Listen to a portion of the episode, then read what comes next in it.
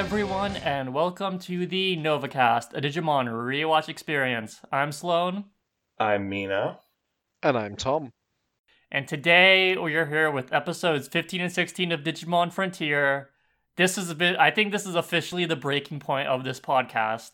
S- sometimes the shit breaks you, and this is, in fact, the shit.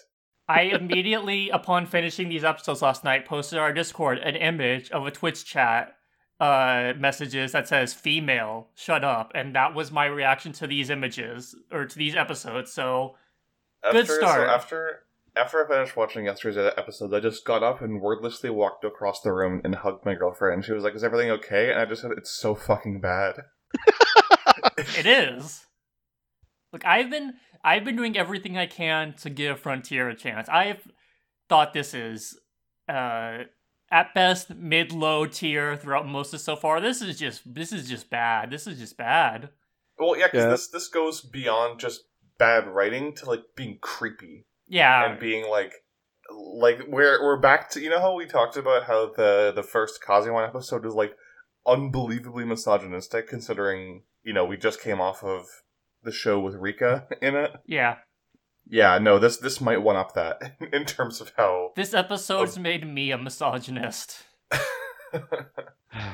It was rough. I mean, this is like, I don't know. It, it, yeah. I don't even know where to Yeah. begin.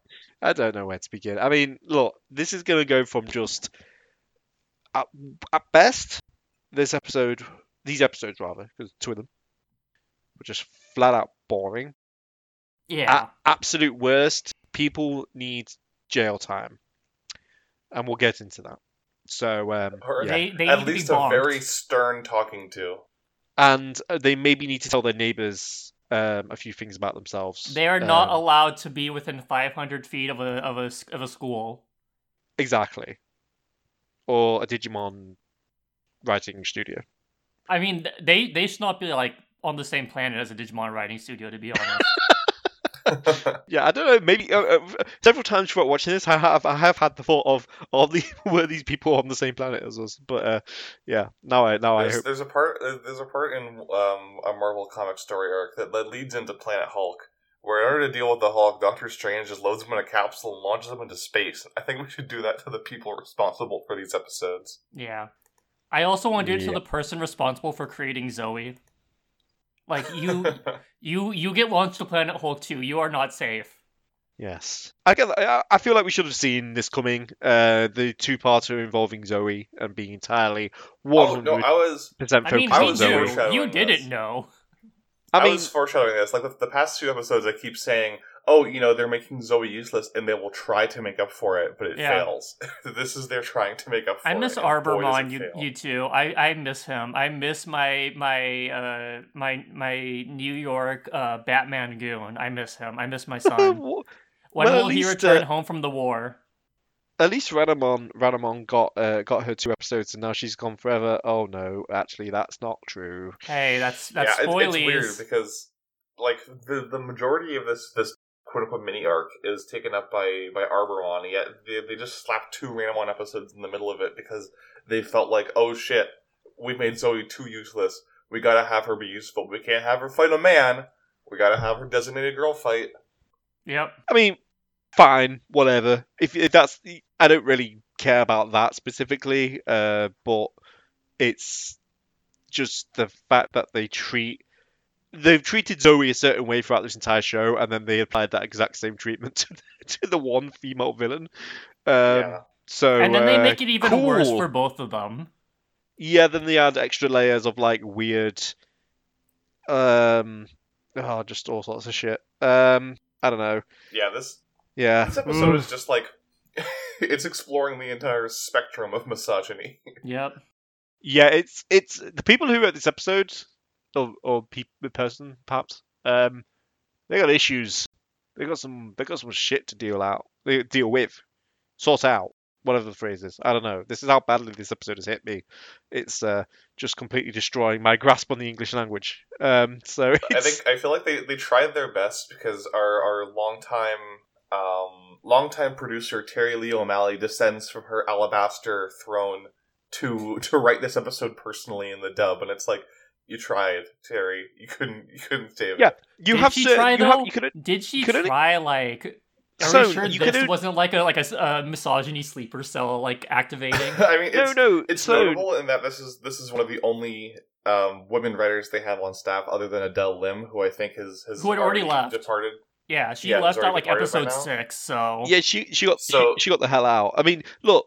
Realistically, you can't do much with an episode where like every other frame is the lads being like, uh, "wooga wooga wooga," or like, "ah," you know, to- and reacting reacting to in both instances reacting to the sides of a female character. So you know you're kind of stuffed. You kind of you kind of fucked. You know it's not you can't go anywhere from there regardless of Yeah. how much of a you know a, like a strict feminist treatment you tried to apply to this episode nothing's going to stick it is not going to work Should it is utterly broken so uh, yeah not good should we um actually introduce the episode? Let's. well we've got no we've got no news this week just just to We've got get- no. get out there's of the nothing way. saving us from these two episodes of Digimon Frontier. So There, We- there is no news though. The picture of Bayonetta it- and Sean sitting at the desk. yeah, until we uh, until we get Digimon Survive, we are just uh, again we are Digimon surviving. In the meantime, we've made that joke before, and we're going to keep making it because it's still applicable. Unless we get another episode Ugh. which is actually good, in which case we can give that joke a rest. But uh, you know, I don't think we will. Personally, don't think we will. Mina, you want to uh, take us away for for part one of uh, Misogyny Con 2022? yeah, let's let's kick this off. There's no point in delaying the inevitable further. Let's All right, so it episode fifteen. Episode 15, and the dub is called Beastie Girl. You know, a very, very on the nose, obvious um, reference to the uh, 1990s hip hop group, the Beastie Boys. I wish this series was Um, sabotaged and like died. I would, I would trade this episode for 22 minutes of, of body moving, looping. Honestly, Hey, Tommy, you want to make some noise? Get your Digivice scratched by the Beastie Boys. no, okay, okay, carry on. There we go. yeah. Or, or Intergalactic. Intergalactic is another one I would listen to for 22 minutes instead of just watching this episode. Anyway, um, in Japanese, it's called the Cool Squid Beast Evolution Calmaramon. It's like, yeah, I guess that's one way of putting it. Um, it, as, as we mentioned before. Wait, sorry, sorry. They say cool beast digivolution. Yeah, Cool Beast Evolution Jesus. Calmaramon. Talk about believing your That's own not hype. how they say it in the episode. Um, alright, so it was, as we mentioned before, it was written in English by Terry Lee O'Malley, who's been a long time producer on the show. Very rarely a writer, allegedly the person that the, the character Yolei was named after. It was directed by Takao Yoshizawa and written by Akatsuki Yamatoya, and I'm holding you both responsible You did this. for what for what's about to unfold. This, this lays at your feet. When when you see St. Okay. Paul at the pearly gates, he is going to directly descend you into hell. Just pull the trapdoor right away. Exactly. All right, so this episode opens with Mercurymon watching the instant replay of Grumblemon getting eviscerated by Bulgamon in the last episode, and he just scoffs and says, "How utterly pathetic!" And I immediately thought, "Yeah, that's my thoughts exactly." And so does Ranamon. She's like, "Yeah, he he ain't shit." And then Mercurymon's like, "Well, slow down, honey. You ain't shit either. You don't got your beast spirit, loser, idiot." and that makes her pretty pretty nettled. So she goes back to her room, which is just like a big open cave with a swimming pool and a computer next to it. And I feel like that's a recipe for disaster because you're just like if someone just walks by and nudges that into the water, you're done. You're done for. But she uses her her internet e girl powers to send her fan club far and wide and looking for her beast spirit anywhere there's water in the digital world. And she realizes there's one place that she hasn't checked yet, which happens to be the place that the Chuckleheads are headed to right now. So she contacts her fan club, which are a bunch of Toucanmon who wear like, you know, Japanese idol inspired gear of Ranamon. Like they've got like the the flags and the glow sticks and the the buttons. And they've got headbands that say "I heart Ranamon Sama." Like they- they've just got the, the full the full ensemble. So these these Toucanmon, you know, they're they're looking for the beast spirits, but they're also setting up a trap for our heroes because when they arrive at the beach after being taken there by Whamon at the end of last episode, they find a little rest stop called the, the Toucan Paradise, which is like a little kind of oceanside resort that they are being offered for free. The Toucanmon are being very generous and saying, "Oh, you know, you, you get free beach rentals, free food, free accommodations. Just come on in." Uh, I'm And gonna- so they come in can I and can I propose a uh, can I propose a different name for that for their uh, for their go for it. yeah uh, Toucan Sam's Club. God. God, take a lap. Uh, Sorry, that was shit. stand God you. damn it. Can't stand him. Um, so yeah, so they they have a meal there, and kind of there's a bit a, bit- a joke that's kind of lost in translation where the the kids seem relieved that the food is shit, and apparently in Japan it's kind of like a, a running gag that any kind of beachfront food from a resort or whatever is going to be shit. So it makes them feel like they're more at home. Like you, hey, even in the digital world, you know this this law of nature is is absolute. And after they're done eating, they all go and change into their swimsuits so they can have a, a nice swim in the ocean. All the boys head out and they leave their detectors in the little rental cubbies, which gives the Toucanmon easy opportunity to come in and swipe them while they're all having fun. However, Zoe doesn't fall victim to this because as a woman, she be shopping, and she's looking through all these different swimsuits that they have for offer and trying them on, having little imagine spots of them. And Sloan, should I drop the creepy the creepy part now, or should we save that until after the recap? we, we should should save descri- it until after d- the the recap. Describe We can- the okay. episode in its dub incarnation, and then we'll get into the uh, the nitty gritty. Yeah. Yeah. So, all right. So yeah. So she's trying on like different swimsuits and having imagined spots of them. She is ten, by the way. And after, Mm. and while she's in the midst of this, the toucan one, you know, bust open the, the the door to try to take her detector, but she screams, and they all disperse before she can see who was who was peeping on her. And her screams draw all the boys into the room. First and foremost, Takuya and JP, who of course get slapped in the face for spying because this is this is an anime after all. You've got to have all the tropes. And afterwards, she explains the situation, says that she felt like someone was spying on her and that they're they're not safe here. So everyone goes back to check their own stuff and realizes their detectors are gone. Which is when the Toucanmon kind of starts scuttling away with the detectors in hand. And Takuya has a line where he says, This is so stupid. And I'm like, I agree. Once again, you took the words right out of my mouth. And right on cue, hearing the word stupid, Ranamon appears and starts gloating and, and flaunting her power because she can create little, like, seaborne typhoons and whatnot. And basically threatens the rest of the group that, you know, they're powerless. She's going to destroy them and take their, their human and beast spirits, and nothing they can do about it. But thankfully, because Zoe spent so much time deciding on her outfit, she still has her detector, and she goes Kazemon mode to, to fight Ranamon. And even despite being the only fighter in the party, she still kind of gets her ass kicked. and right in the middle of the battle, Ranamon kind of puts the, the fight on hold because she feels the, the, the alluring call of her beast spirit coming from a sunken ship beneath the waves, and descends into the ocean, grabs the beast spirit, and emerges as her beast form Calmaramon, which is like kind of like an Ursula-looking woman from from Little Little Mermaid, except the bottom half of her body, instead of just being octopus tentacles, is like is an entire squid, like an upside down squid with eyes and, and, and suckers and whatever. And she's about to finish off Kazemon because she already she already had her on the ropes even before transforming. And as she winds up to do her, her big typhoon twister attack, she loses control of the beast spirit and it just kind of helicopters away over Let's the horizon. And, Beyblade. yeah. Let's. and uh, so our battle comes to a most flaccid of ends as the enemy self defeats and no one learned anything. Zoe didn't even win a fight.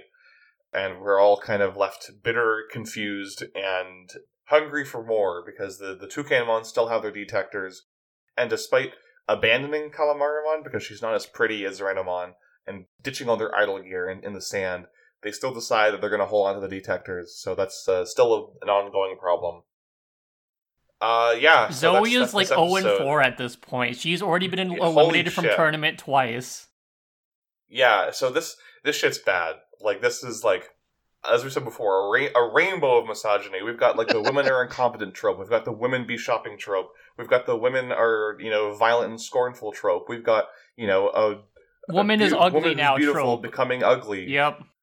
and and everyone abandoning her. Even though like let's be real, Calamari's not ugly. Hot she's take. got more mature features. Yeah. but she's not ugly. Okay, I need to to immediately go into this then. Calmaramon is a is a hot monster squid lady, and they make and they're like, "Oh, do your voice ugly?" And it's like, no, like anyone who is not a coward would automatically side with Calmaramon.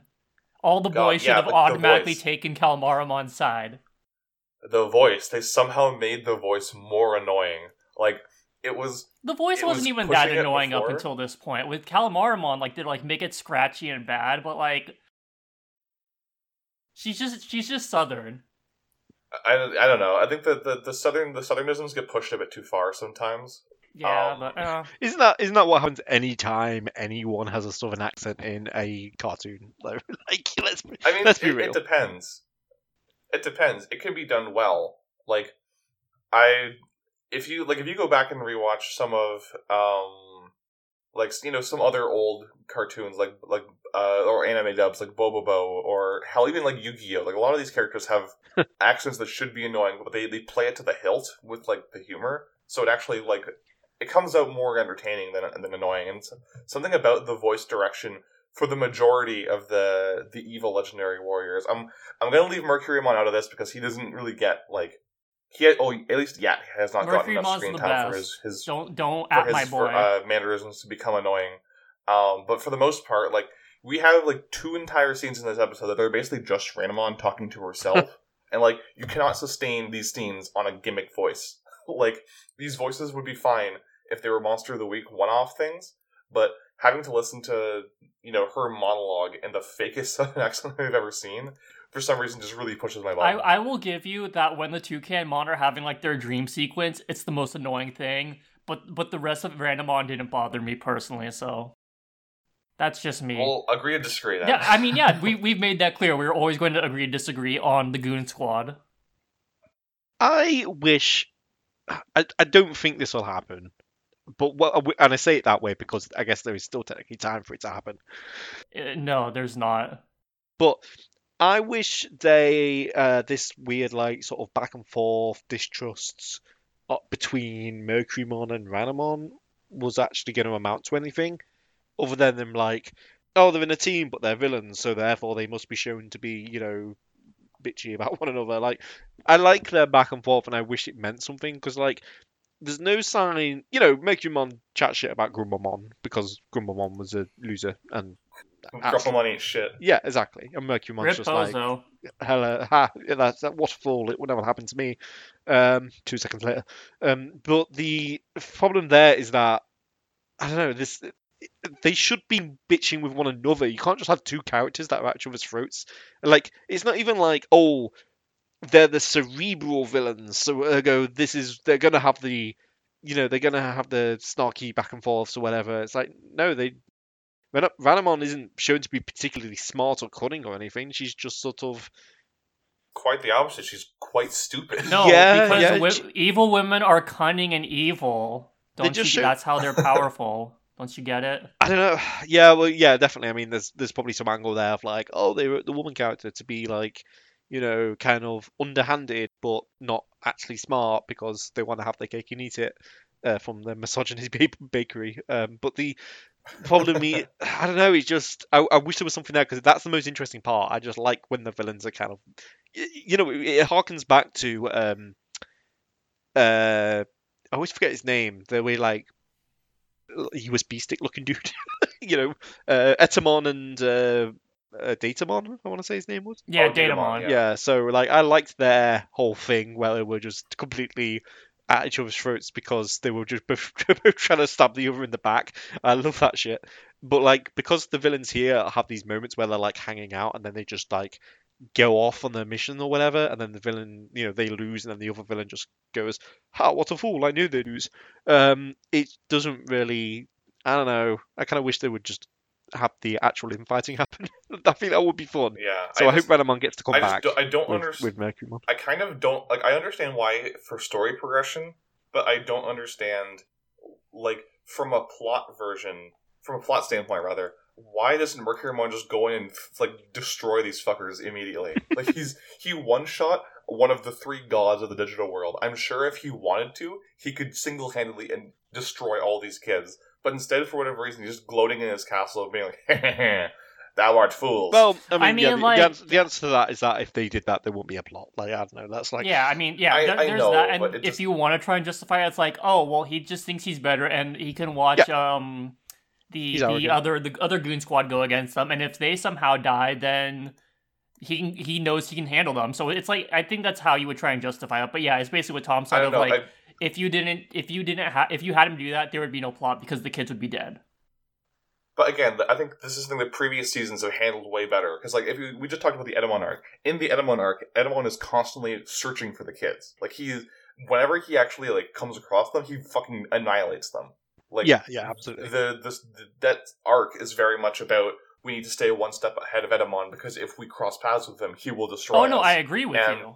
they they do something similar in Tamers, where as soon as they set foot in the, in the digital world, the Sovereigns send all of their dudes after them. Yeah, exactly. And they always have to be on the run from Yeah, you know, like the remaining Devas and uh, Beelzemon eventually as well. And it's like, I feel like they don't have any justification for this. Like, they have a villain that could easily annihilate all of them, Yeah.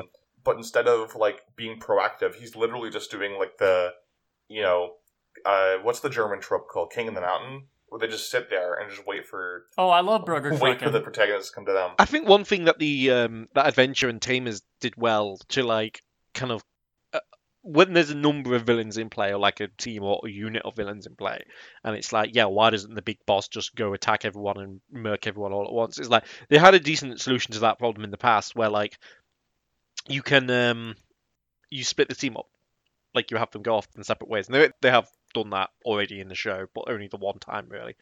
Um, sort of. I, I, that's quite useful, especially if you've got a team of villains. But it's interesting now that we have an actual established team of villains, and like rather than the monster of the week that it was for like the first it, ten episodes or so, you know, whenever, however long it took for Grumblemon to show up, and it was now that there's a t- now that there's a team of villains and villains that are shown to be roughly on the same level as one another, um, with the possible exception of Mercurymon, I suppose now they're keeping the team as a unit. And it's kind of like, well, why wouldn't you split the team up now? And why wouldn't why didn't you just keep them as a unit before? I don't know. That's like kind of strange. But One now, of them should have been killed at, at Seraphimon's castle to prove a point. Yeah, now like all you I, need, I have no reason why. I just want one of them dead. Minimum, one of them. fair enough. Um, I think one thing you could do is like in this episode, you don't need. I don't know. I would I would drop Takuya, Koji, maybe Tommy. I don't know. And maybe keep Bokomon around or Neemon around just for some flavor. But like, you could drop them from the episode. They could be off doing something else, being like headhunted by um, Arbormon or something like that. I don't know. They don't need to be here. So yeah, it's kind of like they're all in one place. Why are they sending Ranamon off? Like it would make sense, more sense to do that. So yeah, I think that's more of a like if we're gonna play, oh why would why didn't they do this instead? I think I feel like I'd rather look at it from like a big picture of like why are they putting them as a unit when it's like a character focused episode time again when you're introducing the beast spirits for the for the remaining team members. I don't know. Yeah, I just, I just, I guess I just compared to previous seasons, I just feel like that Frontier is a poor job of justifying Exactly. itself. Yeah. Yeah, Like, no, it does. Like I, it's- utterly. There's no disagreeing yeah, with that. like I think. thing, yeah, like things just happen in Frontier, and they happen for a reason in previous seasons. Like I mentioned, like previous seasons got around the the question of why don't they just kill them pretty pretty efficient efficiently for the most Yeah. part. They tried to kill Um, them. but this one doesn't. Yeah, they yeah they, they they are. The answer is they are trying to kill them. Like um, Myotismon like makes his grand entrance half less than halfway through his arc to be like, all right, no more fucking around. I'm, I'm murdering you kids yeah, personally. look, and, and look, they always have theatrical villains. Like there are there are definitely characters in Digimon where it's like, yes, okay, th- this is the showman. You know, this is the the one who likes to like play with his food a bit and all that. And that's what you saw with Myotismon. That's what you saw with. um I'm not sure Devimon quite fits that bill, but like, you know, there there are people like that. Um, and I don't know, like, and then you have the people who are a bit more like they, they can still be a bit camp or whatever, but they are more into just getting the job done, like Etemon or like um, Mummymon and Arukenimon. And I don't know, like, what are these guys though? Like, they are kind of theatrical because you have Mercurymon in the team. he kind of single handedly fits the bill there, but then, like, they're also kind of not really doing anything, and like, I don't, know- I don't know, they just seem a bit like unfocused.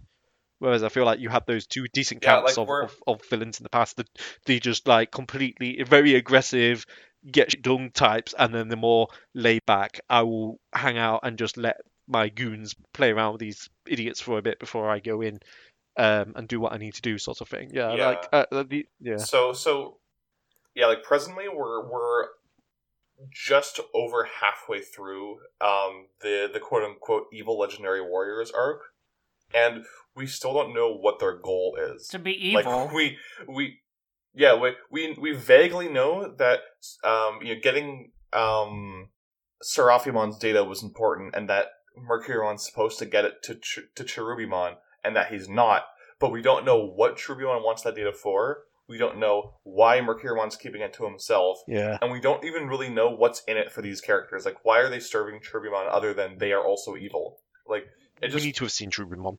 Like they, they've leaned into his uh, well, Cherubimon's character too much to not give him any Yeah. substance. So the uh, fact that like we yeah. haven't seen them like meet like the legendary warrior the, the the goon squad meeting with Cherubimon and like maybe like Mercurymon like holding back on like giving the like Seraphimon's data but like giving them like him other fractal code and be like oh Doth did not get thine fractal code from thou's former companion type of thing. And then Mercury then you have Ranamon distrust Mercurymon or something like that. Like you could like yeah you're right. Like considering Cherubimon is the the big bad of the series essentially like is meant to be that like we haven't seen him once. And like we've we've the fact that we haven't even seen him once like even just like brooding in like his castle or wherever like even after like what happened like and we know like Ophanimon like might be where he is like why haven't we seen that like that's such a missed opportunity to to amp up the the villainness and like the evil nature that Cherubimon is and like repre- and the threat he represents to the digital world. Yeah, like I I feel like I'm being extra mean this episode because I know there's an episode I actually like in next week's batch. Okay. So I gotta I gotta wring myself out of all my negativity Okay. this week. Not to say that these episodes aren't worthy of scorn, but like I I don't know. I guess I'm I'm being hyper hyper critical of every single detail that that they presented. if here. we're gonna get mean, let's get fucking mean. Let's talk about the uh let's talk about the Okay. changing room scene. Can I can I can I Okay. reveal anything about that, Mina? Would you mind, or do, are you hankering? Can I can I reveal the first one and you can reveal the second one? You can reveal the big one. Okay, I just like go for it. okay. So during That's all the me- during all the imagined That's me spots, rubbing my hands together for this. I'm I'm I'm, bra- I'm bracing. I'm holding the I'm holding my Tom sofa said, tight. "I cannot wait to be a misogynist, approved by two women." So in, That's not what I meant. important okay. reminder. important reminder. This character is 11, 10 in the Japanese Oh. version. Like she is, Jesus. she is baby. She is the age of my of my youngest. Um, Glad they glad they gave her an And- extra year of age. That really makes a whole lot of difference. Uh, good job, Dub. Dub I think it's just because of the way grades work in in North America Uh, versus Japan. Yeah. They wanted to have her be like the the relative same grade without you know messing with Yeah. that too much. But anyway, point in this book. Go on. So she's trying on different swimsuits, many of which are, you know, showing cleavage and ass on this 10 slash 11 year old girl. And one of them, so this was changed in the, in the, in the dub.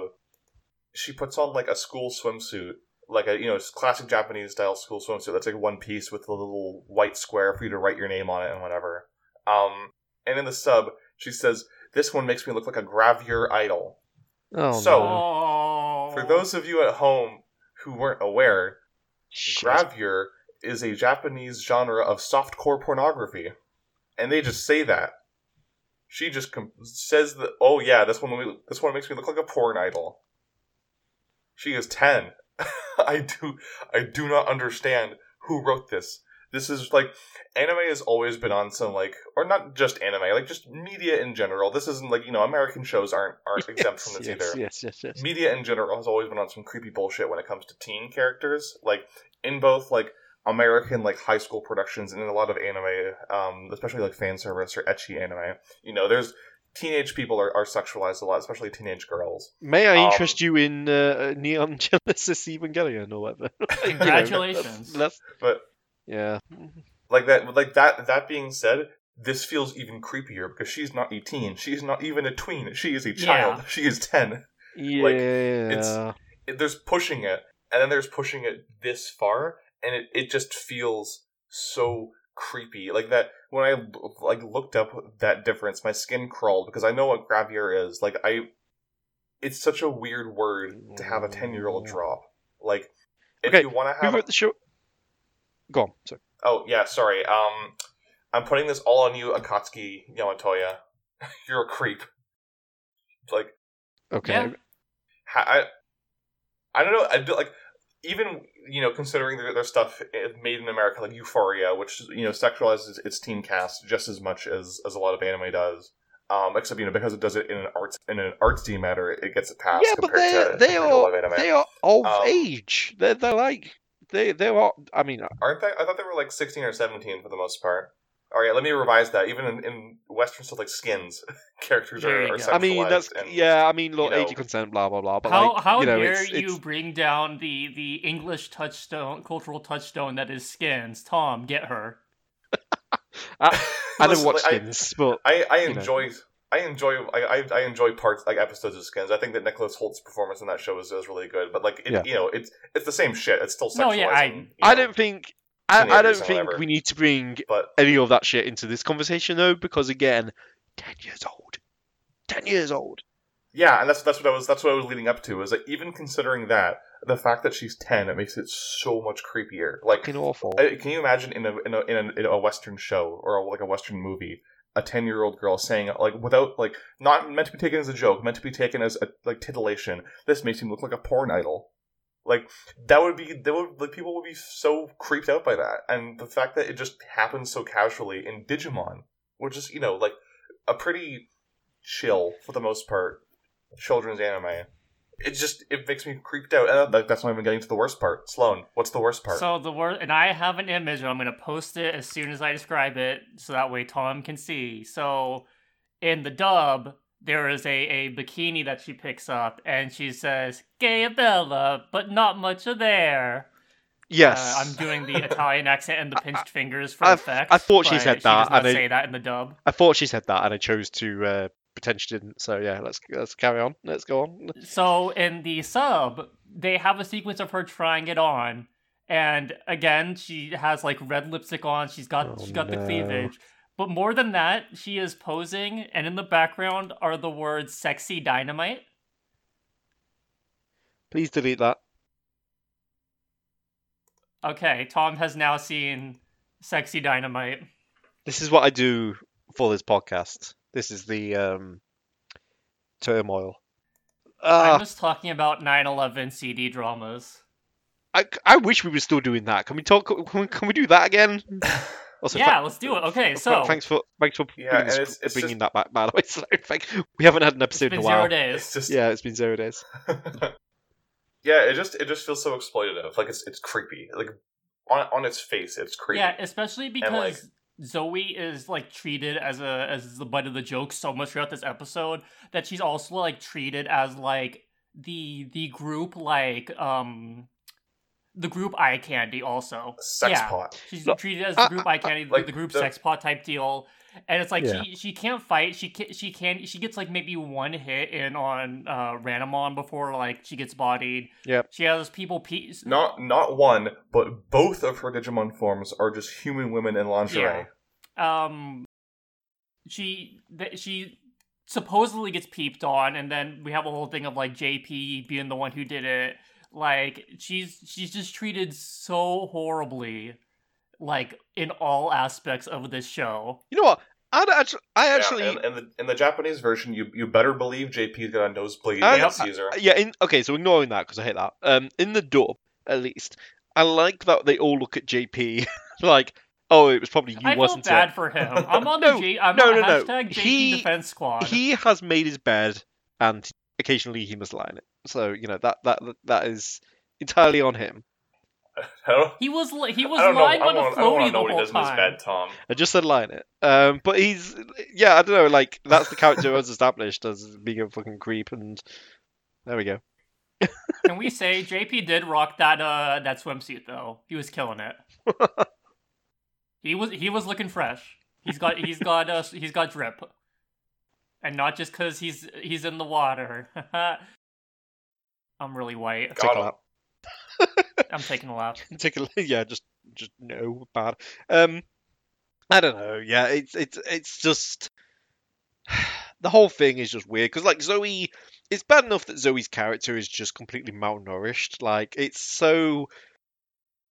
A personality, I should say, specifically, is really just thin and that. It's just very And they try to give her a personality next episode, but it feels so like out of nowhere and unjustified. Yeah, it, it's main character personality. It's not an actual personality. It's just Yeah. you, you're the you're, you're the MC for this episode. character, yeah, character of There the go. week personality. There you go. You get you get you get your character development for one week, and then that's it. The spirit of good of of the spirit of Mimi will inhabit, inhabit you for like a brief moment, and then that'll be it. Mimi would Um, never go anywhere near this chick. She would she would pity. Mimi's the nicest person, but she would also like pity No. Zoe from afar. No, no, no. Mimi, Mi- Mimi's character. let- Let's be real. Like she is very um Don't go down this road, Tom. forgiving. Let's say you know, grown up Mimi might know better. Adventure, adventure, season one era Mimi, I think will be will be down to have fun. And then as soon as shit got real, she'd be like, she'd be side eyeing Zoe like, what the fuck's wrong with? like, I know I'm bad sometimes. Yeah, but come on. That's to, ta- Why does she keep speaking with pinched fingers? to add insult to injury. Like, not only does um, you know, does does Zoe get the weird, creepy sexualization this episode, but she also like gets her ass kicked in the Yeah, fight that's- again. Yeah, That's the like, thing. exactly. She doesn't get to have a personality, but they still insist on like leering at her. Yeah, that which is bad like, enough as it is. Not not that having a personality would make it okay, obviously not. But like that's just like I feel like you can.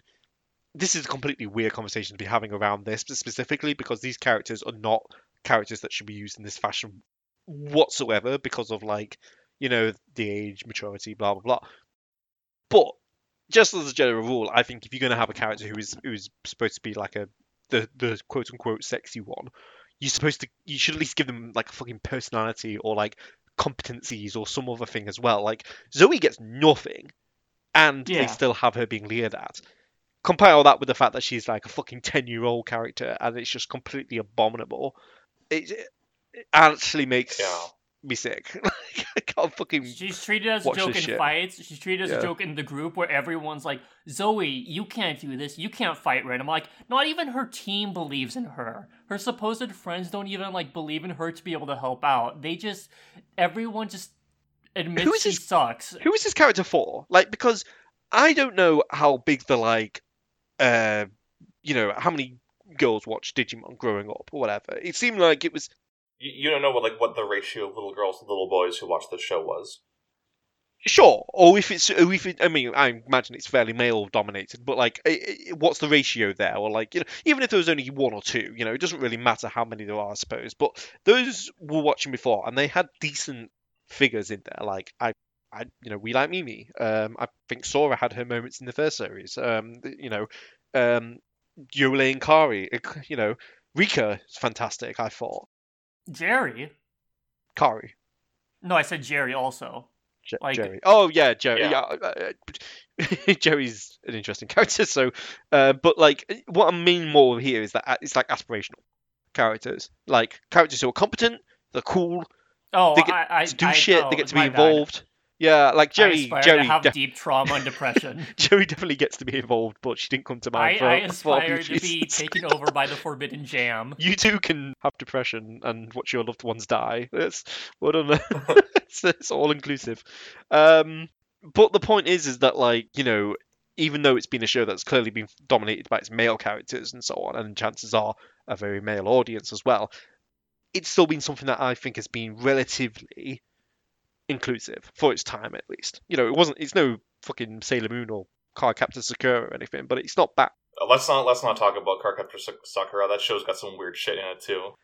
Okay, I haven't. Uh, cards on the table. That pun wasn't intended, believe it or not. Um, I haven't watched that show, so I just kind of assumed it was, you know, for its time. Anyway, The the dub is actually pretty cool. Like it, it cuts out a lot, but at least it Fair cuts enough. out the creepy stuff as well. fair enough. My point being here is that like this is the show where if you are part of that contingent growing up of being the like the girls in the audience watching Digimon, I can't imagine this. There's very little to grab onto here, like for any reason why you will keep watching or like or like find it enjoyable. Like you know, it's bad enough for for like me, you know, a cis straight male, you know, watching the show, and I still find it completely boring Um, except for Tommy, who rules. Um, but we've established that. Like Zoe is just like I can't even imagine watching this show as like a as as like a girl and being like, why is this? Why is the only girl in the show this? And I Yeah. don't know. It's just it's just fucking depressing. like I can't. It, it it's really nasty to think about. Um, Yeah, because you're right. Like the past three seasons of Digimon have all given us like pretty varied, in most cases, pretty realized like girl characters. Like Mimi had a whole like Mimi had basically like two arcs. Sora had a mini arc, but I mean like we've talked about Sora. Kari had a lot in Adventure Zero Two. Yolei had a bunch of like major moments. Like Rika's whole arc, like spanning the entire series is um a look at the the like the need for fighting and being strong and then realizing what strength means. Like all of that you have Jeri who is not an aspirational character but she is a very deep and full character. And then you come to zoe whose personality traits are the the team joke and italian. That's it. And now apparently fucking eye candy, which yeah and and now eye candy slash oh, the girl who can be shipped with people which let's be clear, that's it's it's a it's a it's a step beyond even. They'd made plenty of jokes about like ew cuties or whatever, you know that shit jokes with Takuya and JP, but that was a different joke or thing from what they're doing here, which is uh, abominable. So this is where we just uh, you said at the top of the episode, um, I think it was you, Sloan. It says we've gone completely. You know, this is this is the what did you say? This was like breaking the, point. the breaking point for us. Up, yeah, yeah. Yeah, Definitely, This is, this is the breaking 100%. point of Frontier for me, honestly. This like, this is where I go from. This show seems very undercooked, uh, or like or just uh, flat out annoying, to just being kind of offended by it, albeit on Yeah. behalf of other people, I suppose. But still, you know, um, I yeah.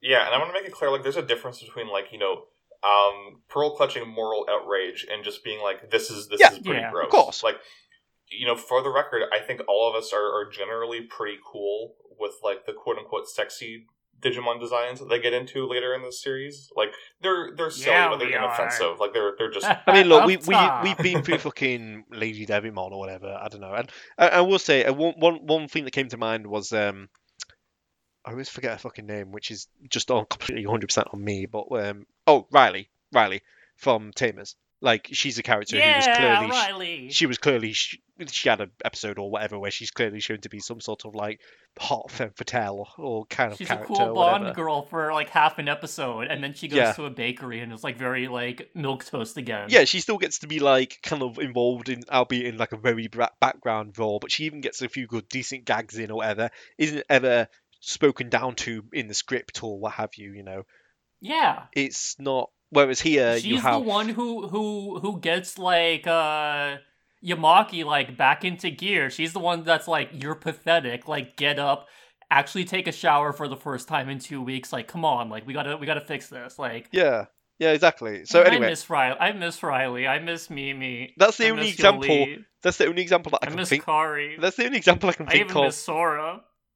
That's the only example I can think of of like a female character, like a human character, uh, being portrayed as, uh, again, eye- eye candy, for want of a better phrase. I And don't, she, think, I don't, and I don't also think there is she's one. like a twenty-something-year-old woman. So That helps. That helps a whole fucking Yeah. lot. Um, but also, Chiaki Konaka's got some some issues. some that, uh, issues. yeah, I would many issues, but I'm going to knock on wood while I say this uh, because I feel like I'm, I'm jinxing it just by saying it. I don't think that sexualizing ten year olds is one of one of the problems. Maybe, we maybe need- That we maybe know you need, about. Maybe we need to rewatch uh, Lain to just to confirm that. Uh, but uh, but yeah, probably, probably safe. I don't know. I feel like that you would. don't seem I to like, understand. I feel like that would have come. Shut up. Shut the fuck up, Sloan. Uh, sorry, that caught me off guard. I Um, thought I thought you were an honest man. Oh no. Just innocent man. Um Um you have seen that clip by the way, just just just to be clear, uh of the uh the puppet. I'm not sure. You're not sure? I don't know. Yeah, I've, I've seen it. Okay, cool. Right. At least one of you knows what I'm talking about. Anyway. Um there is the other thing in this episode, Um, Is it the Toucanmon? no, no, no. So um, Aw. when um, I forgot the moon name. hits your eye. when the moon hits my eye, that's Amore. Um, Like a uh, big and no, This episode is not Amore. That's Amore, but not what I was thinking of. Um, I'm thinking of when Ranamon gets the Beast Spirit and becomes Calamarimon. Calmarimon. Yeah, Calamari Not Cala, yeah. just Calmara. Calmarimon. That's okay. Um, and they okay. So what's the joke here? Like, break it down. Um, break it down. That she's that she's ugly. she no longer has her pretty girl idol looks. That's the whole joke. But she's but she's look, she's still an attractive monster lady, so the Toucanmon are just cowards. I said it before, I'll say it again. And also I think You're right, and you should continue to say it. So uh, I'm gonna hit my positivity corner a little bit early. I don't know if we want to go into it yet. I don't know if we have much positivity corner. I think Calmaramon is a a great design, a a great beast spirit. Uh, she's cool. She we see some cool stuff like she's she's literally like stomping on the beach like with her giant like uh tentacles like she yeah, shoots ink. I think Calmaramon is great. I think compared to like say especially I wish. Grumblemon and gigasmon I wish her voice was better. yeah, yeah, they shouldn't have given her like the screechy, like ugly voice. They should have just kept let her keep her normal voice, or like, or like I don't know, pitch shifted down by an octave or something. Because Calmaramon Yeah. is great. she's very sort of Wicked Witch of the West in in the vocal treatment there. Um, it's Yeah. it's If I was if I was one of the chuckleheads and my choices were to be on the chucklehead side or Calmaramon side, I'm betray- I'm betraying my friends. I'm going I'm going to the Goon Squad. okay. Well, that says a lot about. Uh, no, I'm joking. I was gonna say that says a lot about it says a lot about the power of evil women. It says a lot about the power of massive. Well, okay. Uh, anyway, um, Massive what, Tom? cut that part out. I don't like that. Um, yeah, there we go. Squiddies. Um, she's old. Oh, specifically, she's older. She's an older woman. Yeah, she's, That's the. she's more mature. Like Ranamon's like a teen idol, and Calamarimon's like let me an fo- adult let me let me paint a picture for you here, and and if you think this is a bit uh too far gone or or too speculative or whatever, just say so. But they're like, okay, this episode has clearly shown already some things about the writers of this of this particular episode slash show. When they introduce a character, and the whole thing is that like they're fawning over Anima, and they think she's also beautiful and whatever, and then she becomes in what is essentially yes, she's a giant beast or whatever, but like ignoring the whole kaiju bottom half scenario going on. And frankly, with all the shots they use and and the framing of like how they're presenting her new form or whatever, they often are just ignoring that part. They have this older woman, you know, and like they portray her as like you know, yeah, she's got a bit like like a couple of spikes or whatever coming off her head, like kind of like a like a calamari situation or something. I don't know, I don't know, but it's not. It's like the, the the top of a squid's head, kind of. Yeah, yeah. She's not monstrous in that department. You know, she's she, she's still she just looks like an older woman, and it just, and then suddenly it, they just think She's, she's, kind of like a tired mom. Yeah, Yeah, and she's but she's hideous. yeah. They just I don't know. She goes she turns to fucking milf mode, and then suddenly the characters Yeah. start freaking out. Like that's weird to me. I don't Look, know how Tom, to I need to be. I need to be honest. Yeah, I mean, have you, I was looking for cephalopods. Tom? Have you heard of the phrase Christmas That's cake? a good one. I, I, I- okay, I, I'm going to tackle Go Mina's thing it. there first. I don't know what that is. Okay, so Christmas cake is the Japanese notion that women under over the age of 25 are unmarriageable. Yeah, fucked up. So, That once once you hit 25, you are too ugly and old for anyone to want to be with you. So, um, yeah, so you're considered to be like not desirable. weird notion. I'm Okay, a for the, Christmas cake. for the two more. Okay, so A, I hate that, but I kind of understand that it's a thing. Yes, it's not my first time seeing that sort of notion. Oh, come I thought you were going to say, but I understand why. I was like, that's a heel turn, all right. I, I understand that's a trope, is what I mean, or like a percep- or like a perception, Well, it's not, not even a trope. It's like a cultural a perception belief. amongst uh, fuckheads. But which kind of explains the Toucanmon. But the, for the kids to react that way, again, the kids to react that way is um, it, it just feels like it, it, at the very least, it's clearly like the writers imposing that that cultural belief or whatever onto the audience. You, you know what it You know what it almost feels like to me? It feels like the episode was written before they had a design for Calamarimon down, and the writer, uh, Mr. Akatsuki, may you burn in hell, um, wrote it like assuming that they would come up with like a gross, Yeah. you know, tentacle monster design, It's not like and she's fucking. didn't. Digimon said we're not and were doing that. coward. They were, Yeah, they can't. and yeah, then they were too coward to make the only female villain actually They kind like of wrote it legitimately like ugly, expecting it to be fucking Gruntilda there, and then instead Yeah. it turned out to be sexy Gruntilda from like from the, game, over screen. So Yeah. yeah, so like, what kind of happened there? And like, I'm not, I'm not like. I can't help but hold W's when it comes to Calmarimon. I don't, yeah, what the fuck? Anyway, so that was weird, and it just kind of compounds the whole thing that there's some massive nonsense going on in like the writing department for this episode. I'm sorry, I, just look between the Zoe changing room scene and then that whole thing, I can't not, you know, and then compounded by Zephyrmon's whole deal uh, next time, which I guess is kind of just an extension of Cardimon's design, which we've already spoken about and lambasted that whole fucking scenario. But look, you can do this stuff. There's a time and a place for the horn dogs to get to room three or whatever. This ain't fucking it. This ain't it. So uh, yeah, I think I can't really say much more about this. Otherwise, I'm just gonna keep on saying the stuff I've already said, but like in increasingly louder decibels. So um, yeah, It oh stinks. brother, It stinks. these fucking idiots. I absolutely stink. hate it on here. Parentheses, Earth, parentheses. Parentheses, yeah, Digimon Frontier. Parentheses written on it. Uh, MILF, Mollusk, I'd like to. Friend. Should we take? Should we take a break? To, f- to friend. I think this. I think this episode's destroying our brains. A break is probably warranted. Do we, do does anyone else want to take a bat at a positivity corner? or Um, am I am I the, the am I the only one holding Uh, it up? I no. I, I was gonna. I want to make a comment, but it's not a positivity corner thing. 'Cause- uh, but I don't even think it's a negativity.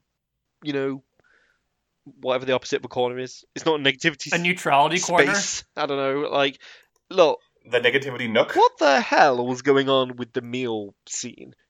Were they pretending? It, I thought they'd been brainwashed or something, or like they'd eaten something in the food that made them like under the Tukamon Toucanmon's brainwash control or something, mind control, whatever.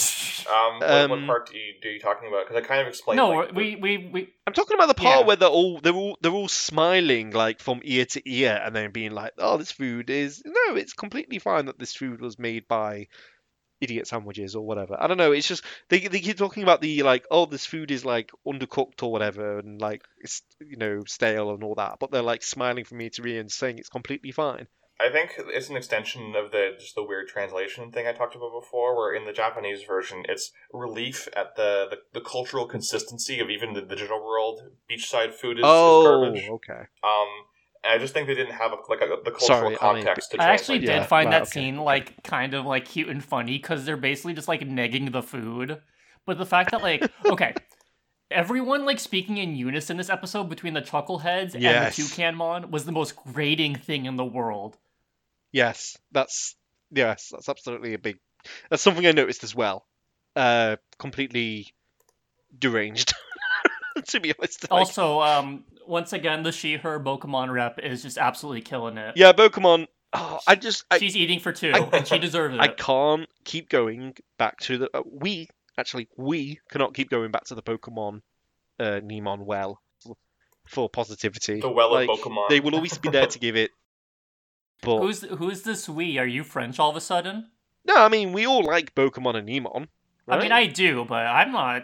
you know if you My if- positivity corner is Ranamon or Okay, Cal- Calmaramon. I mean, you're, you've, but yes, in, in in future episodes and in past episodes, it's it's an option. It's always, it's always been an option. But yeah, if we can come up with new stuff, I just don't know what to pick for this one. Um, I don't know. I, I guess I guess I will I will say like I'm I, I find the kaiju aspect of Calmaramon's design fun, uh, but it's kind of overshadowed by the other weird issues I had with how it was how it was framed. so, uh, but I will say, yeah, I, I like it like destroying whole palm trees with a stroke of its, you know, tentacle, and it's just like that seems like it would hurt, but okay, fair enough. Um, her spinning away at the end. was Let it rip. again deranged, but kind of I don't know. Slim pickings with this. Deranged is a great way to put the ending to these episodes, honestly. Yeah, I will. I will. Oh my god, I can't believe they do it again in the second episode. Absolutely flummoxing. Jesus Christ. Um, but the um, I don't know. I was kind of like, and then the characters basically just might as well go, "What the fuck just happened?" Which is they might as well have said that. So um, I kind of appreciate that at least. Uh, the characters being as equally, yeah, flummoxed by the by what happened as as I was. But I don't know if I'd say it was good. It was kind of funny, but like not in the way that it was intended to be. Um, Yeah. yeah, we need you know, put the put the video Yeah. Speen noise over that. I don't know. Um, whatever. Yeah, I'm done. uh, Mina, do you want to give it a crack if you haven't already? I I'd rather not. I don't have anything nice to say about this episode. Oh, come on! Hey, more than fair enough.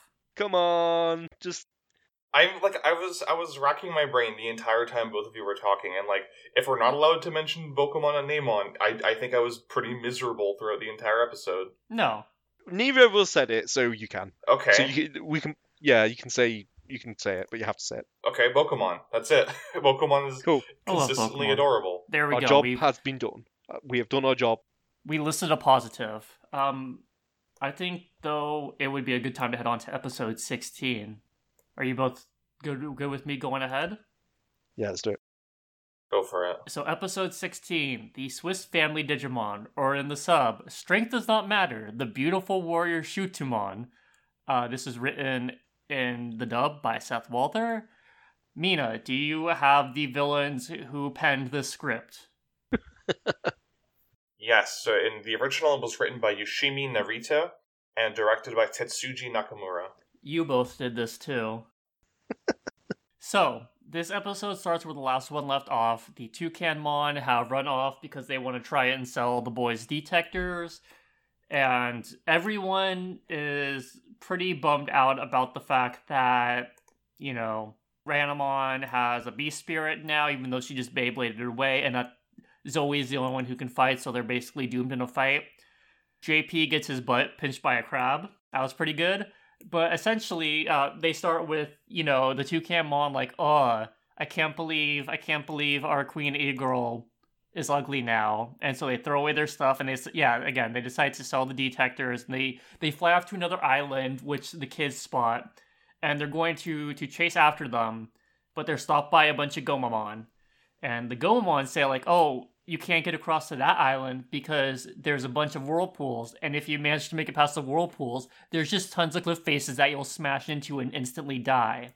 So, because they once lived there, and they went to get food one day, and then Cherubimon destroy helped destroy the world, and now they're separated from their friends and family. And initially, they're just like pouting, like, "Oh no, like we'll never be able to get them. What can we do?" And Zoe, in her her character of the week fashion, is like, "Hey, we should be thinking positive, and we should be able to do this because if we can, we can do it if we put our minds to it." Yeah, girl power.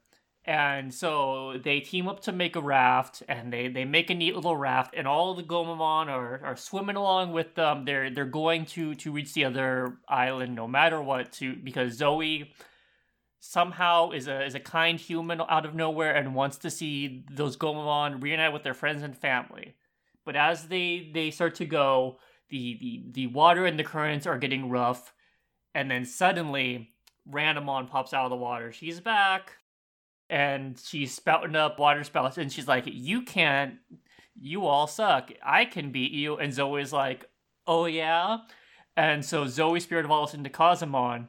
And of course, in typical Zoe slash Kazemon fashion, she shoots tornadoes and she kicks, but Ranamon literally just no sells her by moving water in front of her and just proves her to be useless. And she's like literally like reading a book and like yawning and like falling asleep while doing so. Ranamon is very not impressed, and it is a very sad showing from Zoe. So then Ranamon turns into Calmaramon and smacks Zoe into the ocean and she falls down the whirlpool and she dies and episode's over unfortunately that's not the case somehow in the water she's able to breathe and she sort of like floats down because we're not in the water i guess and inside a big clam is her beast spirit. Somehow it was causing the whirlpools, and so she pops out of the water in a in a in a geyser, and she's floating in the air, and she's like, "Aha! Now it's my turn." Sweaty, and she she beast spirit evolves into Zephyrmon, and they start to battle. And Calmaramon starts to get the upper hand because, of course, not even in Zephyrmon's first battle can she win. But the boys, they start saying she's ugly and they say she's gross. And Calmaramon gets very angry and she, she gets distracted. And then Zoe attacks and, like, sort of gets them at a stalemate. But then when Calmaramon like leaps into the air to do her her strongest attack again. She Beyblades off into the distance, Waka Waka, and so they reach the island to the Gomamon. The Gomamon are reunited, and everyone's happy. And they find out that they are taking the Toucanmon, that is, are taking their detectors to another continent, the Autumn Leaf Fair, and uh, that's the end of the episode. Yeah, you know, I honestly thought this would be a case of the two Toucanmon just straight up turning face or whatever, and just like, you know, Because apolo- because apo- now they have a new e-girl to root for. apologizing to the kids. Yeah, you know what? If if we followed the the sick and twisted logic of like the show of this story so far, then yeah, the two come on would be like, well, she turned into a big, nasty, ugly old lady, but hey, Zoe. Tom, uh, you're sure going to enjoy this show in some like 10, 15 episodes from now, I bet. Oh no! Oh no! Suffering. God, this this episode is ju- just as fucking despicable as the last one, but like in a It is. in a different way. this one's like it's just so banal. Like it it feels like despite this this episode actually being written by a woman, it just feels like a parody. Like it it feels like something that like I don't know, um Tim Robinson would do like to, you know, uh to We're make fun of the trying way to find that the guy um, who did this, and it's Zoe in a hot dog treats women. costume as like misogyny has like caught fire to the house. Zoe in a hot dog costume, but, but for some reason you can still see her crotch very easily. It's like because that's like why would you? both of these fucking Digimon designs Uh. that she's ended up with, like Zephyrmon. But, but I'm not sure why they call it Zephyrmon, by the way. But fine, whatever. Because it that's works. that's wind. yeah, but I, Zephyr's I'm surprised they didn't go with like you know some variation of Birdramon. Anyway, not the point. Cause she's not a dang bird. Yeah, see that that's that's the thing is that they could have called it like it's so weird that Zephyrmon's the only one of the the heroes that breaks the naming convention established by the previous ones. Like, why didn't they call it like you know uh Harpy Birdramon or something? I mean, It- I it guess just I will so give weird Zephyrmon credit in that, out. like, she's not like burdened by like the need to to merchandise type deal. Okay, so Zephyrmon, That's that's a low bar. That's a very low bar. Zephyrmon. I actually have an incredibly hot Zephyrmon take, um, but go ahead, Tom. yeah, I just want to get this point out because Go go for it. here's the thing. This is why I said the thing about the hot dog costume. It- it- This is Zephyrmon looks like a good design, and then someone's looked at it and gone, "Okay, can we take this part from Kazemon though and put it on this design?" And specifically, and then they just circled Yeah. the, the part lingerie the specifically, suspender underwear or whatever. Like, yeah, the yeah, the, that's, the, that's the the panties phrase, and yes, garters. yeah, um, they literally just did that. Even the same fucking color Yeah, almost like hello like what are we doing here why is this like the one thing that we need to keep consistent between these two forms it's fucking ah i just feel like i'm it's uh, really it's really losing rough. my mind honestly, I honestly think that a aside from like if if this wasn't so closely associated with Zoe, I honestly genuinely think Zephyrmon would be like a very solid design. Not great. I think if you like cu- if you put like a flight suit, No, you're- I you're- think Zephyrmon is a good design. I'm gonna say it. I'm gonna No, you're right. You're you're totally right. The only issue is we once again, for the second time this series, Yeah. have a ten year old girl that's that's the that's the whole issue. and like that's that's the core of the issue. Yeah, that's the core of the issue. It's not like the design's fine. It's like we said before. Yeah. We don't have any beef with the sexy Digimon designs. I think Rosemon's great. I love I- I- Monster. I- Monster. I- These are i'm, fun I'm gonna have to designs. hard It's disagree just here because this just you- feels like a design that they at the again at the eleventh hour they made into a quote unquote sexy Digimon design because oh, it doesn't. Totally. It, I like. I it think doesn't if it was like a full-on flight suit, then like it would be better or something. But like it, they they very much like said like, hey, like Zephyrmon, like we are going to Victoria's Secret right now. You have no choice. You were going to spend at least two hundred dollars. You cannot say no. it doesn't it doesn't feel like a design that was made for the that express with that express intent in mind, which is something you can't say about say Lady Devimon or like the Systemons or whatever. Like they they feel they feel designed with that in mind. You know.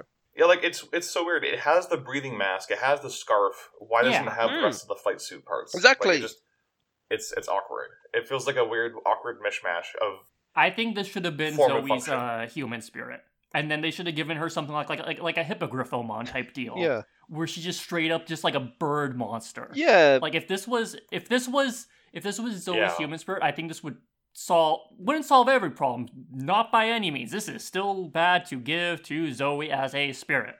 But if this was like the human spirit and they just gave her just straight up a cool bird monster, hey, I'm all for that. That should have been what they did because this is too human to be a beast form. This is just human form version 2. yeah, it's not it's not uh beast, bestial enough. It it doesn't doesn't tick that box. And like I think it's I I, I don't know, like I think there's going to be some I, I don't know where I'm going with this, but like yeah, I think generally speaking it's a nice thing to do where you just have like I think they've done a decent job so far of keeping the human spirits looking human and the beast spirits looking beast and then this beastie and then um and then this kind of toes the line. I will say the other exception to this Zephyrmon is not a beastie girl. yeah, I, exactly. I would say the other exception to this, uh, to that sort of logic where I think they have altered a bit, is that Kumamon is not, I wouldn't say, a particularly quote unquote human looking design, but I will give him a pass because he's as cute as button. So uh, Kumamon's, yeah, he's a cute little guy, and Yeah. also his beast form is far more bestial, in my opinion. fair enough. Yeah, there's still room for that, but like, yeah, he just seems very sort of like, uh, like a Scrimblow Limblow or whatever, like rather than, rather than, It's rather- Zephyrmon's, rather than Zephyrmon's type is literally a bird man. It's not a bird beast, it's a bird man. yeah, So it's very hawk girl you know it's it's it's very much in that design like in in that vein uh you know very very similar to those dc dc characters so it's yeah, I just I just Yeah. wish this was separated from from Zoe because I genuinely do like Zephyrmon, and knowing that like it is always going to be consigned to Zoe just absolutely sucks I just- for me personally. i just wish they give us some fucking pants or whatever like or they just filled in the rest of the design i'm sorry but like if you're going to be flying yeah. super So- fast up in the air, you're going to get cold. Um, that would that would solve both my issues here so I'm going to show you both um, Zoe's hybrid form, which is only in the the virtual pets. Like that, it never appears in the actual show. Oh, I Um, th- I do not like this form personally, but go ahead. Yeah, no, this this is illustrates the same issue though. Is that even when it's not in the show, even when they're just designing it for like toys, they still can't get away from the fucking lingerie. Like, I I This do is- not understand. This is the dumbest design in the world. Sorry. I'm just- not just- just- sorry. Just for the li- just just just for the listeners if no one's familiar um she's holding a giant pinwheel. She has a plate on her head. um so that's that's hilarious And uh, and here's so here's ancient um ancient Kazemon. It was the the original legendary warrior version. Again, has naked legs and the navel They're- exposed. And they're it's like, really they're really Ancient just I just Kazemon don't is, get it. is less egregious, but still egregious. They really working Um, off- Here's a better picture of of Jet Silphymon, yeah, which this is a which yeah they should have called this like um they could have called Zephyrmon like like like Speed Silphymon or Claws Silphymon. I was gonna say this is kind of better, but then um, uh, I saw some weird shit in this design. I don't know. They, she has propellers on her tibbies. Yeah, and then there's still the plane on the head. Um, I don't know. The plane on the head is so dumb. and still like the, the the panty lines. Even even though she's wearing She looks like a fucking rejected. God. She looks like a rejected Space Channel Five design. Like it's, I, I don't know. Yeah, maybe it's too generous. Even I don't know. Man, it's it it's no, it's just it's it's it's big stinky all around. it's uh, Yeah, it's Agreed. it's a mess. a, I do I do like I do like ancient Kazemon's like rainbow like head motif. I just like that she just straight up has some sort of like weird bird head. yeah. I like the I like the sword. Anyway, uh, points are cool. points for some sense of consistency with the all the forms you know, having that going on, but like, no, no, thank you. God, Jet Silphymon is still the is the dumbest, stupid plan on its head. It's pretty funny. God. Um, yeah, so that's a, yeah. that's a So thing. Um, Zephyrmon good. Zoe connection to Zephyrmon bad. That is that is my that is like my steaming hot take alongside I think Calmaramon should have won and is also an attractive lady monster. look, I don't I thinking about the fight. Uh, lady monster. There you go. Boom. yeah, thinking thinking about thinking about this fight, I'm just like, Zephyrmon kind of just stands there and then completely no sells the like weird haze attack or whatever. Um, oh, and then ends up getting hit. I thought they were gonna give like a reason for it, like, oh, she has the wind surrounding her, so the haze didn't Yeah, do just anything. just have a blow all but blow no, all she's away. just like, I'm good. blow all away, blow it into Calmaramon's face or something. I don't know. That would have been interesting. Um, and she gets hit by the like weird acid attack, right? That's Yeah, and gets like part of her part of her wing, like not like digitized or anything, just straight up like this like melted. which is presumably yeah, which I guess probably fine if like you know that will fix itself next time you digivolve. But like It shouldn't though. That's my that's my other hot take. yeah, it's like hey, you managed to get like singed off, like you're just screwed now. Well done. Um, no, I don't know, like um. It's, it, uh, they're trying to do this thing where like it's in, it's intimidating or whatever because it's just hanging out there and letting Calmaramon kind of like work itself into a shoot or whatever. like um, Yeah. um, it's doesn't really work for me. I don't know. Maybe because it's Zoe. Yeah, because like the thing is, like she just sort of like stands there and like Calmaramon, like it sucks because she's like throwing a fit. She's like, "Why are you pretty and I'm not? That's not fair. But you're not prettier than me because I'm the prettiest." And she's like just like Yeah. just throwing a dang hissy fit, and it, like it's absolutely boring too because Zephyrmon is just sitting standing there like, "What? Like, what are you talking about?" Yeah. Also, there's the whole thing of the like the lad. The, the the great plan here is that the lads end up like just screaming obscenities at her. Being misogynists. Yeah, What's the yeah, plan, it's like- guys? Misogyny. yeah, you like you look like you just got dragged backwards. We're gonna manipulate, mansplain, male wife our way out of this one. Yeah, exactly. It's just like, uh, couldn't she just kill them in a heartbeat, like by just blasting the the Honestly. whatever. Like, Again, I don't know. again, the show does not give an adequate re- answer to the question why don't they just fucking kill them? Yeah. Yeah, like it should, they could have done something like with the Seraphimon thing. Like, remember how like Seraphimon was like, "I've got to protect these kids." Like, maybe Zoe had like keep like getting in the way of all of like the the attacks, but like Calmaramon is also in water, so she can control like the water tornadoes or whatever, and so like she gets she gets like hurt or whatever. But it's like it's it's just sort of like Calmaramon just sort of stands there and just like throws a fit, and then that's really it. It's not well done. Um, yeah, I don't know what else to say about this one. Um, I mean, uh, about this fight in particular, it's like so underwhelming, and then it doesn't even end. Like she just ends up spinning off Yeah. again. Like what? She seems to. Because only pretty girls can control their beast spirits. What's that about? Yeah, Zoe is they I don't get what that's about in the slightest. Like, I don't know. misogyny. No, see, it's not misogyny because Zoe can control her beast spirit, so it's okay that we've like sexualized her and like bit, like done like fifty misogynies. It doesn't even make any sense because it's like they go, they do a thing at the end where it's like, oh, maybe you can control it because you're a girl or whatever, and girls, you know, girl power, whatever. But like, what? That's not like.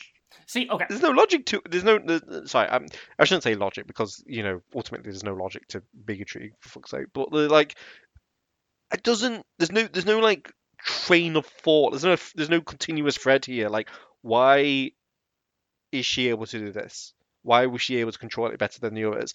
I feel like the actual answer to this question is they don't want to keep doing the thing where like the character has to gain control of their beast spirit. But like, why did you write that in the first place if you're not going to do that? yeah, Yeah, they Right. they barely did it with JP. They just kind of glossed over it. he so. he got kind of like angry and like started like shooting shooting stuff at like the pillars. Like, okay, if they Yeah. if they actually gave a reason for Zoe to like be able to control her spirit, like maybe she's like just more in tune with herself, or like maybe she's just straight up evil and she's a beast and that's why she can control her beast spirit. I don't know, but the fact Yeah. that they're like hey, so why could you it? And she just shrugs and is like, I don't know. Like that just that just makes it suck. It's like Apparently, okay, why In bother? the Japanese version, apparently in the Japanese version, she says it was my determination. Well, okay, there that's at least something. Like I don't know why she's determined to help some Gomamon and the the chuckleheads considering like she's not a good person. I'm just yeah. Like they do a lot of work to have Zoe suddenly be like, "Actually, I believe you should be with your friends and you shouldn't give up and you should be hopeful." it's just like I say, it's like Eat your vegetables. Do your homework. I just want you to both know that like every time I do that voice, like I'm doing like a thing where like I point at the screen with one finger in like that very like kind of way and like cock my hip to the side despite sitting down and I'm like, "Huh, girl power." oh yeah, I I just I want won the boulder badge. Um, it's it's that yeah, it's, Yeah. it's that kind of thing. I, I- it's just I'm going to the Pokemon League. that was okay. that, that was uncanny. you Um, said Boulder Badge. Yeah, no, no, was just a good impression. That that felt very. That was a very good impression. I'm just gonna say. Um, Yeah, I'm bas- I am basically just doing that like anime hero thing of like I did it. Yatta. Yeah. That's basically Zoe in this episode. I'm just exhausted. I know. I know we've only been talking for like an hour and a half, but I just feel so tired. Like these episodes just suck the life out of me. okay, well, how about how how about how about Gomamon? Let's talk about Gomamon because he's i- i- it's it's nice to see. Why didn't they bring in his same voice considering they had his voice for one of the Toucanmon? You had Kirk Thorne Right, voice voice yeah. Gabumon. Yeah. It or, made me really upset. Like I don't. I mean, I like Gomamon. He's a cute little squeaky guy. But you literally had his voice actor was- do one of the two Toucanmon. Why don't you just have him voice this guy? That was like so this little guy, like in his voice. yeah, that was so jarring to me because it's like I was trying to put I was trying to place that voice actor for one of the that one of those two Toucanmon. I was like. I know that voice. Who is that? Like, what what character have they So- done? Whatever. And then yeah, and then Gomamon appears two seconds later. I'm like, wait, what? The... Yes, that's it. And yeah, then, so and then so so three of the Toucanmon are, of course, Gomamon. There's Kazu, which was like the most obvious. Like he didn't even just bother. He's like, oh, yep, I'm right. the Toucanmon. right. And then Mona Marshall, who like you can sort of tell like just doing sort of like an Izzy type voice. yeah, But like a little more like nasally. that's that's kind of fun. Yeah, the two, the two And then Toucanmon. like some random who like literally like that was their only performance in Digimon was like that one Toucanmon. Fair enough. But yeah, the haven't. I mean, look, there was a whole bunch of them, and they had, and they had, all had various voices and whatever. So like, fine. But have the main one have Gomamon's voice. Yeah, they could they could have had like a central one with the voice of the original or whatever. But I don't know. I, I kind of had the same problem where like the the Sunamon Gabumon that we saw before having the original voice was kind of it felt weird to me because it's not the same character. I feel like if the, if the Digimon are going to be like sentient and have their own personalities and stuff, then they should all like they should be more they should be distinct from one another if you know what I mean. Like and and I think a good way to do that is through voices. So I don't really mind that the Gabumon the, Gabumon the the Gomamon here all had uh, different voices or whatever than usual. It did take some getting used to though because unlike Gabumon or like Agumon or other characters, Gomamon is a character that I just have very deeply associated with adventure to me uh, through being Joe's partner and through being a sassy little fucker in, in, in adventure. Joe. Yeah, I wish we had good characters.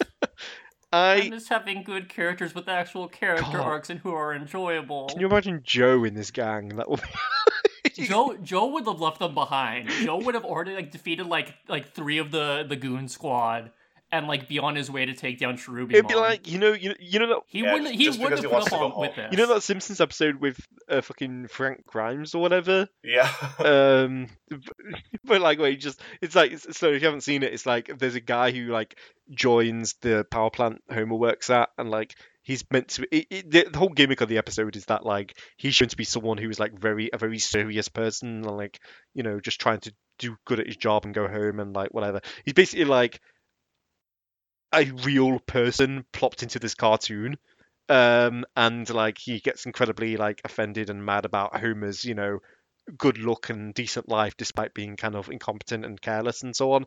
Um, it's a whole thing and it's kind of a weird episode in in retrospect, but it's like yeah, that's how I see Joe, and also it helps that Joe kind of looks like him. Um, it's it's kind of like yeah, Joe just lose his mind with how like absolutely awful and incompetent and like nasty these kids are. so Yeah. Dis- and uh, despite it all, seemingly still managing to bumble their way into finding the spirits and getting from place to place, and it's just He he would I don't know. yeah he would not be able to he would be like offended Yep. he would like leave them to die like he would have like digivolved like Ikkakumon and like rid across the water without them like okay later yeah, I'm solving the problems now God. Uh, anyway, so seeing Gomamon I again, miss my son.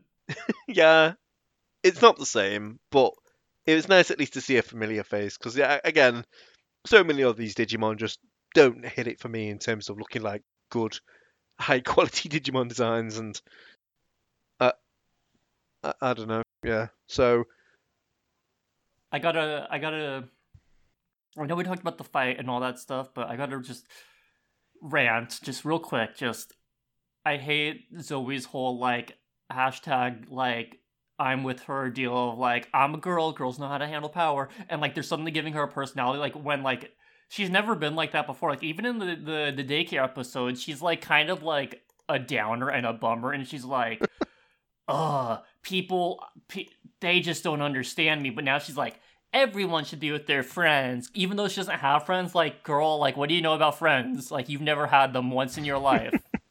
go go be friends with a pizza pasta. Like I don't like like with like JP like in the last episode from last week, like I feel like they were actually like working towards trying to give him something past just like ah me funny hungry guy, me like Zoe. And like in the daycare episode too, we saw that hint of like stuff like we've gotten some stuff for Tommy. Takuya and Koji are still pretty bland and boring. They're just just straight up Wonder Bread. But like you could have like followed along with like Zoe's very few crumbs that they tried to give her in the daycare episode, but she's they just do like a 180. They give no justifications for any of it. It just completely sucks. It just she's gonna turn back into like the normal like just absolute jerk next episode. I just know it. So it's just a, it's just a bummer. Like we've we've complained about like these characters and their lack of depth, but like to try and like make depth for one episode, but that also contradicts like the the, the tiny like minor amounts of work you attempted to do before. It just uh like they really they really don't know what to do with this character and it sucks because they're just like oh, we need a girl for the season. Here's the girl. She does girl It's a, things. it's a bad show, Sloan. again, it felt like she was just she was inhabited by the spirit of like Mimi when she like needed to, you know, sort of pull herself together and get shit done, which she did. Um, Yeah. And uh, like maybe Yeah. like maybe if the rest of the chuckleheads ended up like getting drowned and she was like oh no and then she like goes down like with them and like manages to save Mazephremon like that could be something i don't know It wouldn't be much, but it could be something. it could be something yeah it's not gonna be much but it could be something yeah, she's just I don't know. I guess it was kind of nice that despite the fact that they, they needed her to like play the hero and like the rousing voice or whatever. Um, it's kind of nice that they still made it clear that she's a complete loser by having the uh, the villain just run away at the end, basically. yeah Like, and she didn't actually accomplish anything of any of any meaning, other than getting her B spirit, I guess. Which, frankly, just lets her, you know, it just makes it so that when she does eventually lose next, she's going to lose even harder than she did last time. Like, because she's going, she could, She'll lose as a harpy girl instead of losing as a fairy girl. oh, she girl. could lose both. I don't know. Like, that's yeah, she's just set herself up for an even greater there should fall. be so there should be another girl that enters the digital world and she takes Zoe's spirit and like she's like actually like the the really competent one and like Ophanimon meant to bring her along. But like Zoe, who is a mole for Cherubimon, I'm I'm sure of it. maybe yeah. Because why else would she just constantly mess up? Have we ever seen Cherubimon and Zoe in the same room? No. So I mean, it could it could be. We haven't seen Cherubimon, period. I mean, so there you go. She, she could be the mole. Yeah. There's a there. I'm not. I'm now declaring there's a mole. No one in this group even is though smart. it's never been said, and it's and it's Zoe. No one in the- she's, no- she's the traitor of the group. There's only two people smart enough in this group uh, to be the mole, and it's uh, Koji and Bokomon. Like, if the, No, see, I'm not saying she's smart. I'm saying she's cunning. no, I like don't even Italian. think she'd be that smart. to or she she has no strategy. She she she is not cunning. You know that was that was Ranamon's She's Italian. deal, I It's like- guess. it's it's given. No, she's not. She's she's just an idiot. Like Cherubimon placed like the horse head next to her in that first night when she woke up and she like realized like, oh no, I gotta work for Cherubimon. I don't know. Sorry, I don't. I don't know. I just can't.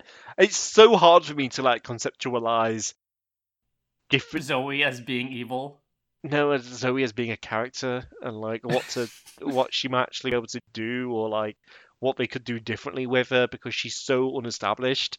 Uh, I feel like I'm I like how, a- how you don't agree. Like it's hard to conceptualize Zoe being evil. It's hard to conceptualize her like having like literally any type of like character depth, at least JP. even like puddle depth. JP is easy to establish as being evil because he's been shown to be a fucking asshole so much. Like, He's kind of changed. yeah, Remember he, got, made that really cool boat design. Yeah, he He, didn't. even, he like he likes make he likes designing things now. He did- That's his new character. trait. Yeah, I mean he's yeah he's changed fine. I think we spoke about that already in a previous episode or something. But like he's he's whatever. He's just kind of being tame. They they, they made him tamer. Like I don't know, uh, not a tamer. They made him Uh-huh. Digimon no, tamers. Tamers is the other show.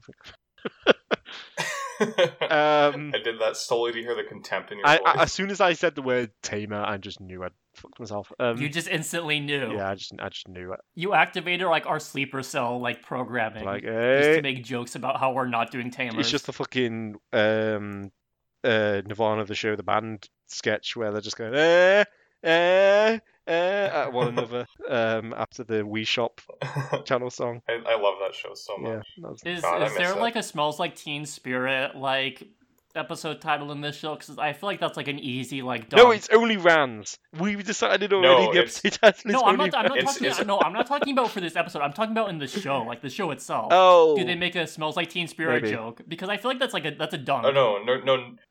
The the joke in the show is that they do not know that there is a band called Nirvana. No, I'm talking about in they're no, no, Frontier. no, no. Nirvana the Sloane's talking about Digimon. Yeah, she's like saying in, is in there the show of Digimon title? Frontier, Oh. is there an episode that's a joke on smells like Teen Spirit? I- because I feel like that's an easy dunk. I could check, but I, I honestly don't have the energy to right now. I'm I'm looking and it doesn't look like it. So So a lot of the episode titles, n- not a lot, but like some of them have been kind of weak in this, Yeah, in this they- series.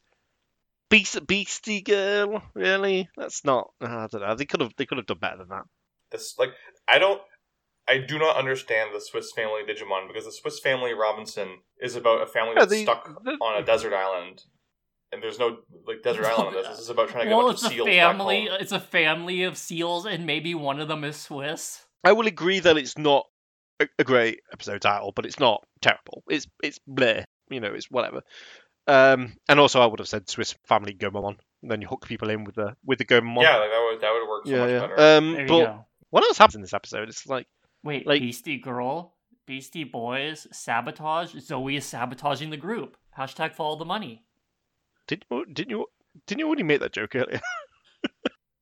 Take a lap. No, I made a, I made a sabotage joke, but I didn't connect it back to Zoe. See, like I'm still on my conspiracy fine, theory of fine, Zoe is evil. Fine, well, yeah, you're going through it. Yeah, all right. Uh, no, sorry, I'm yeah, I'm kind of coping that like the only Italian in representation in Digimon is this bad. it's still time. Wait, wasn't there anyone in? Um, did they ever go to Italy in the World Tour in 02? Nope, Oh wow, that sucks. they went to France. oh, that's right. Yeah, There's more French representation in They went to- Digimon than there is Italian. That's that's pretty horrible if you if you think they about went it. to Versailles, didn't they? Yeah, yeah. Um, Yep. that's, Uh-huh. that's a shame. Maybe they knew. Maybe someone was like, no, I miss Hang- I miss on. the Digimon World Tour. You too. hang on, folks. In two years, I, I need to. You need to keep away from Italy. I need it now. For t- in two years' time, we've got a great character coming up, and she's gonna be from Italy, and it's gonna be awesome, guys. So. let's, uh, Anna, go go to go to China or something instead. Go to the border international incident. Me- Mega Kabuterimon and I will hold off the Chinese army. This episode's going to be banned in China now. Great lines in um yeah I don't know. Digimon history. yeah in Digimon history. What else happens in this episode? Like the Gomamon show up, they have their sob story. Uh, the Gomamon are like I mean, that's basically it. the Go. Oh, the Gomamon um, being like very happy to just be like, oh, we'll just go near the whirlpools and just wave at our estranged families on the other side. that's so sad. okay, all right. Um, yeah, There was that part where like uh, Calmaramon destroyed half the evil castle because she was trying to control her beast spirit, and she beat up Mercurymon. I guess maybe. Oh, yeah. it's some good. Yeah, there's so there's a, a line that was cut from the dub um, that I thought was kind of funny, where um, while Cal- like after Calmaramon um, breaks a bunch of the base, um, she's like, "There, see, I, I'm strong. I can take on those kids, no problem." And then Mercurymon very like dryly says, "You know that children are stronger than I rocks, mean, right? he is right. You know that children are stronger than rocks. Because she, she all she's done to demonstrate her power is breaking Yeah, she rocks. broke all the pillars and like the the the Okay. the place. Yes, yeah.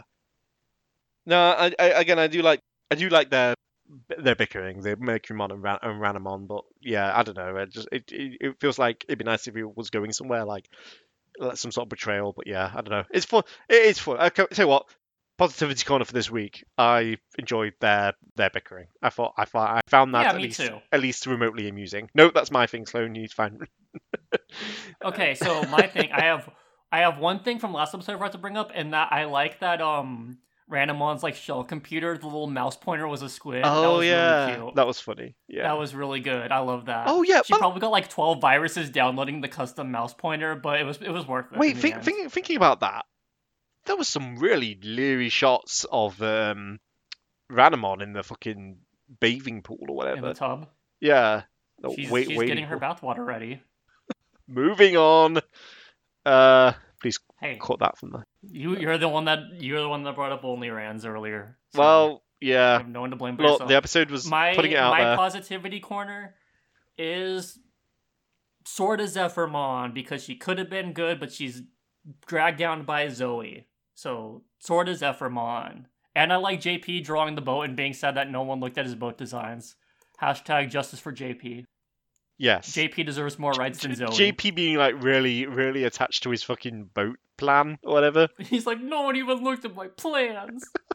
that was funny. Also, I like how them and a bunch of Gomamon managed to design a boat, whereas like when the kids did it in like Adventure, trying to get off Fire Island, they needed like the assistance of like. The, the, okay, five, there was like five champions. there was like seven kids, seven partner Digimon, and then uh, like a shitload of like champions and like an ultimate also one in there as well. Like that's There was that part in this episode where where where she, her Bokomon, and Tommy were carrying a palm tree. How were they doing that? Tommy's a dang baby. that seems like a JP job at a bare minimum. Well, like why would they? Oh yeah, they had their thing stolen. Right, never mind. He he was he Yeah. was making the boat design, Tom. Oh no, I was thinking, why didn't they just be in their like human, like their spirit forms or whatever? And then I remembered, yeah, they had that shit stolen. Because uh, See what they should, uh, what they did. Why didn't they realize? Because they're like, oh, we need a flying Digimon to get across. Why didn't you instantly be like, hey Zoe, can you just like start like tossing these Gomamon across the water to their friends, And then drag us over one at a time? fastball special. Like, why'd you have to yeah. make a boat? You could have literally just like thrown the Gomamon over, and they could have like landed on a big trampoline and like been like wee as like they landed. That would have been cute. Why couldn't they just use marching fishes and then like transport them yeah, that I was thinking that too. Actually, There's like a shitload of them. They could do marching fishes and then just be like, you could have like a marching fishes cruise ship with all those Gomamon. maybe it's like a thing where like they just can't, they don't know attacks unless they've got a partner or a tamer or whatever. Um, like a ghost game scenario where the they need they need a kid just like an attack name and then uh, and then you can use the attack. If if a child isn't there to scream an attack name, I don't know how to summon these fish from the water. if a kid isn't there to like suddenly just go like, what was that? And then just go like, I don't know, fucking Quasimodo or something like that. And I don't know, the, the attack names in Ghost Game are really weird. Like, Yeah. just- one of them was called Albion, and, he, it was like a laser. Like what? I don't know. Isn't that the name of the world from Fable? Yeah, but it's it's got other meanings or whatever. But yeah, that that yeah is that is. I correct, really yes, wish in yes. Ghost Game that whenever uh, Angoramon did the lariat, you just had uh, Rulish just screaming Lariato like really loud, like just super hype. Yeah, it's a good Twitter account. That's the only thing that needs to be fixed with that show. Yeah, yeah. Um. That's well, not true, but maybe not the only thing, but you know that's maybe a conversation for another time. I like Ghost Game still. that's a, that's a conversation for for five years when we get to Ghost Game, to the Ghosted Games. Five years. Yes. Ghost Game is, is great. I'm I'm really glad that we have something some light at the end of the tunnel. Because if the if the most recent Digimon show ends up being mediocre uh, by the time we get there, then that means we're we're ending this podcast on the, the sourest note possible. I think from what I've seen so far, I'm really mad. Crunchyroll isn't letting me watch isn't letting me watch the Ghosted game because it says it's premium. I think from what I've seen so far, I would I would say it's like snugly in the middle of of the Digimon shows that I've watched. Like, uh, and the only ones I've watched are the, well, everything we've talked about in the podcast. So you know, um, I think it's pretty good. Uh, I wish there was more plot. I don't know why it's being so like cagey with the like the plot stuff, but I'm enjoying its like we.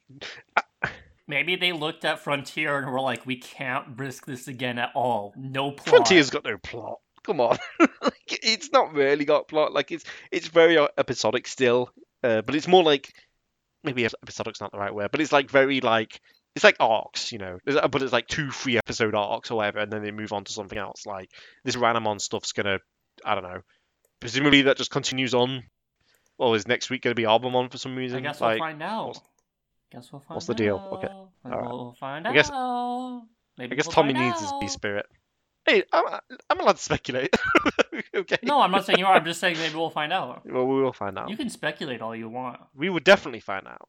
Um, but but yeah, I mean, Tommy needs his B spirit, so that's why I'm thinking this is going. Is he is he the last one that needs it? Yes.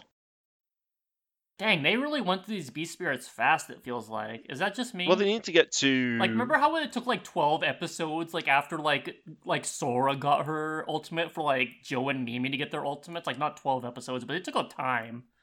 Yeah. Well, that there were the reason for that is because they they introduced the O um the Odaiba arc. Yeah.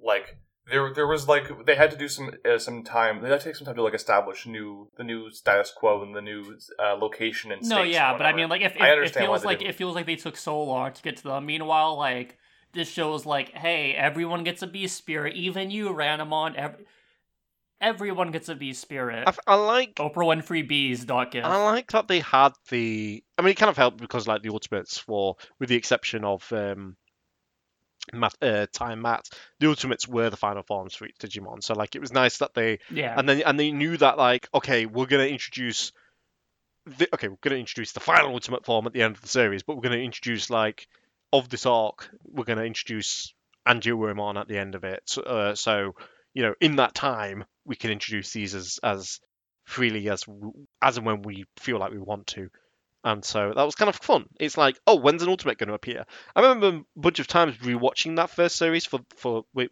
with, with the two of you for this podcast and it was kind of fun to be like, oh wait, fucking where shows up at the end of the like the diner episode with Vegiemon and all that. I miss Digitamamon. Digitamamon, yeah, that was kind of fun. That was like I, I genuinely did not remember that, but it was such a fun way to end the episode, and it was unexpected. It's like you knew Well, hey, you knew we were at the point where we were going to get ultimate forms, but you don't know when they're necessarily going to show up. Um, yeah.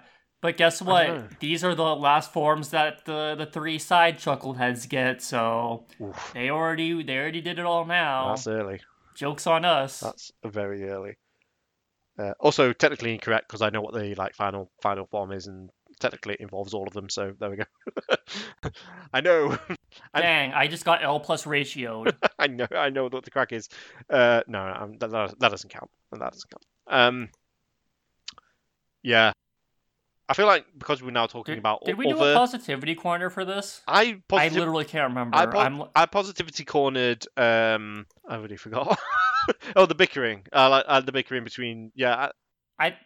Oh right, I, I said uh, that's right. I said Zephyrmon. So once- Mina, did you say one? I'm sorry, I literally cannot remember. I've like been losing it this Mina entire has. time. m- m- I don't think Mina has done hers yet. Do you want to abstain Um, again? No. Uh, no, let me think. Let me think. That, remember, none of us have abstained yet. At all. So, Oh, again, um, that's right. if we can get through Look, this, it's been it's been a long I'll say- episode talking about I- these. if we can get through these, I think the idol merch that the Toucanmon throw away are pretty cute. That's like- good. I don't know. I hate this show. I would probably still buy a Ranamon button. Yeah, I would too. yeah, I, I did like that. I thought that was pretty funny. Like I want I want a random on fan, I would not, but I wouldn't begrudge anyone else for a Fanamon. doing it. Yeah. Got him GG's. Mm. Chi-Chi's, no re. Please no re with Frontier. Uh, yeah. So I guess that, that after literally racking my brain, that's all I can really think about. That wasn't already mentioned. Fair enough. I think- think we're done. Yeah, we're we're done. Digimon Frontier. Done. And it's over for the week. Sorry, I had to do that one last time. I really like that bit. Oh, and we're taking a okay. We should probably we should probably announce now we're taking a, a, a couple week break from the podcast because of um life Yep. stuff. So uh, you are all spared having Two to weeks. catch up on Frontier for a couple weeks. You're safe for two weeks. Enjoy. I'm doing the Zoe voice. Mama mia. I mean, if you want to watch Frontier, in the meantime, be our guest. But Please, please don't do that to yourself. We love you. You don't deserve that.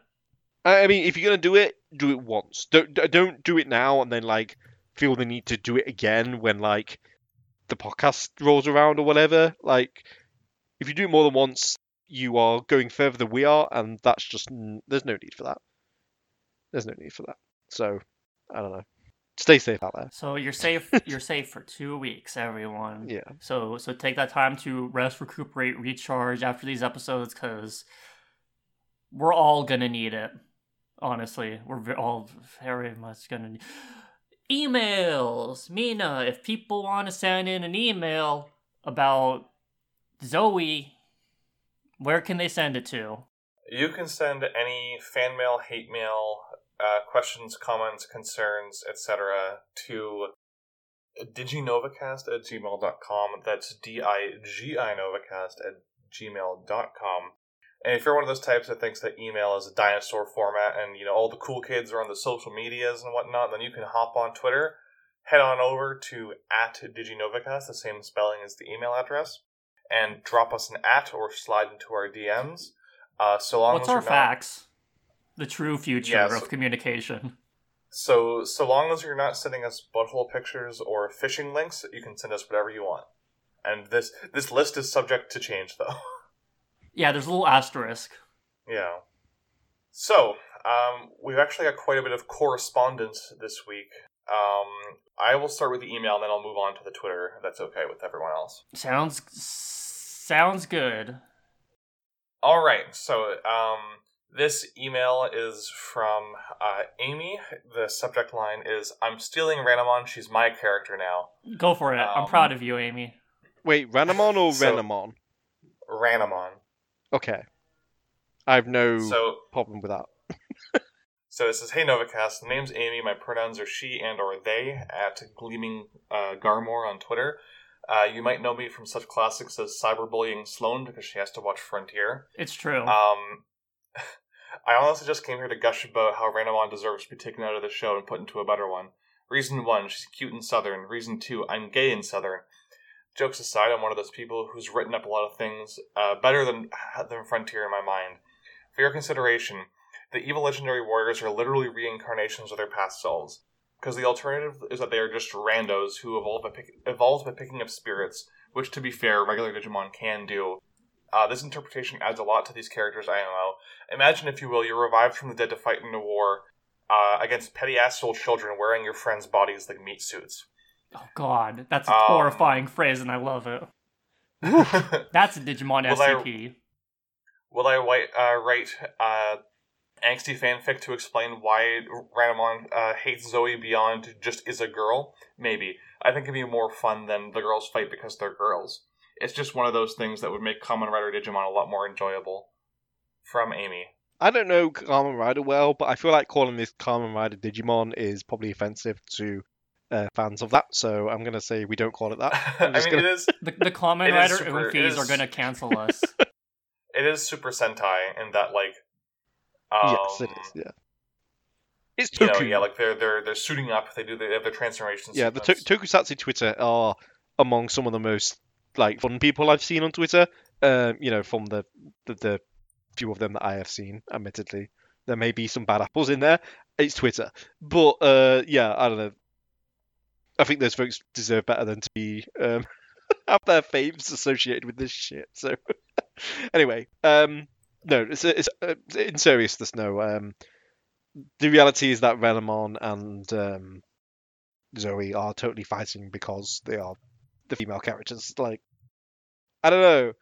I feel like the optics of having of pairing off a female character with like a male villain in like a very explicit sense, in like rather than the sense of like, you know, she's part of the team and they're all fighting. Uh, that hey, people don't take to that as well or whatever. And I, I, I get it. So you know, I Hey, like I the watch wrestling, you know? Describing this show lots of depth like in because it doesn't have it, and I need something to live. I just like I, I do agree. It would be it would be fascinating if the if the legendary warriors had any kind of ideology, like if they had any reason for doing what they're doing beyond Cherubimon told us to, and Yeah. having them you know rise from their graves to see Rise from your you know, grave. to see their former allies, um, you know, being worn uh, by children who are dumbasses. That would be a pretty decent ideology. I would be okay with that if your entire reason for hating the kids and wanting to, uh, you know, kill them to take the spirits back is you were disrespecting our allies' legacies and reputation. But That's a cool twist. But then, be cool. but then, like the villains are doing the same fucking thing. like you know, they, they we we saw in this episode. Um, See, even see, even if you gave like their ideology as, oh no, they've just been brainwashed by by Cherubimon, like at least that would be something. Like, yeah, Sure, like, the, the thing yeah. is like there there is not like they're just the Goon Squad because they they want to like bully kids, literally. Which I mean, these kids should be bullied. Don't get me wrong, they should be bullied. they they bully Yeah, I just- themselves. I just wish yeah, there was- Yeah, they don't need the Goon Squad. I just wish there was an ideology behind that. You know, exactly. I think, yeah, I think like any kind of um, impetus for their hate would, would, would be better than um, because Daddy told us so, which is what it event- essentially boils down to. Yeah. Dad, our Um, daddy said we can't play with you or your daddy. Again, I need to stop. I need to stop Yeah. making succession comparisons, but it's becoming incred- it- incredibly hard when. Uh, See, this is this is what the show does to you. It, it consumes your your thoughts. yeah, fucking hell. I start. I started season three. It's very good. Anyway, um, Oh, season three, season three fucking rules. yeah, yeah. I've not got to the uh, Billy Idol bit yet, but I'm looking forward to that. Um, or Billy Joel, whichever one it is. Um, Billy Billy Joel, yeah. yeah. Oh, Billy Idol would be way better. um, Oh no, no wait, it is Billy Idol. It's the Oh, the shit. It's because he he. Okay, back to the email. Back to the email. Yeah, sorry, sorry. Yes, but um, I I agree that that, that would have been cool. Um, and it's also the kind of thing though, where like if they end up in the like say pretend you know imagine we haven't neither of us have watched the show before and you know that ends up being revealed down the line or whatever that would still be too little too late i don't know it's something you need to like kind of ramp up early making these making these the goon squad into like religious zealots basically would be kind of interesting albeit we did just kind of get that in tamers with the Devas so there is that as well but um yeah i agree that's a that's a neat idea That's a neat, that's a good idea, and that's they should have done something. yeah Man, see, that's why I'm I'm bummed because it's like, hey, there's some cool. Th- you could have done something like, yeah, like these legendary warriors. Maybe they saw that like Seraphimon and Ophanimon were too much of zealots for for human Digimon, and despite being human Digimon, they wanted to back Cherubimon up to to help give Beast Digimon representation. So they they sided with him, and then they see these kids put on the meat suits of their fallen comrades and say and realize that they're working for the working for the human zealots and saying we're not going to stand for this sweaty. Yes yeah that, we've got to put down our oomfies so that way they can rest in peace That'll be fine. Instead, the instead the instead the Yeah, spirits just I- have the same sort of like presence as like the fucking w- when you get like the Tanuki suit in Mario. it's just like oh, it's just a thing, that's really a it thing you just found on the ground. it's like oh, in this case under the sea. Why were they both under the sea? Like how how?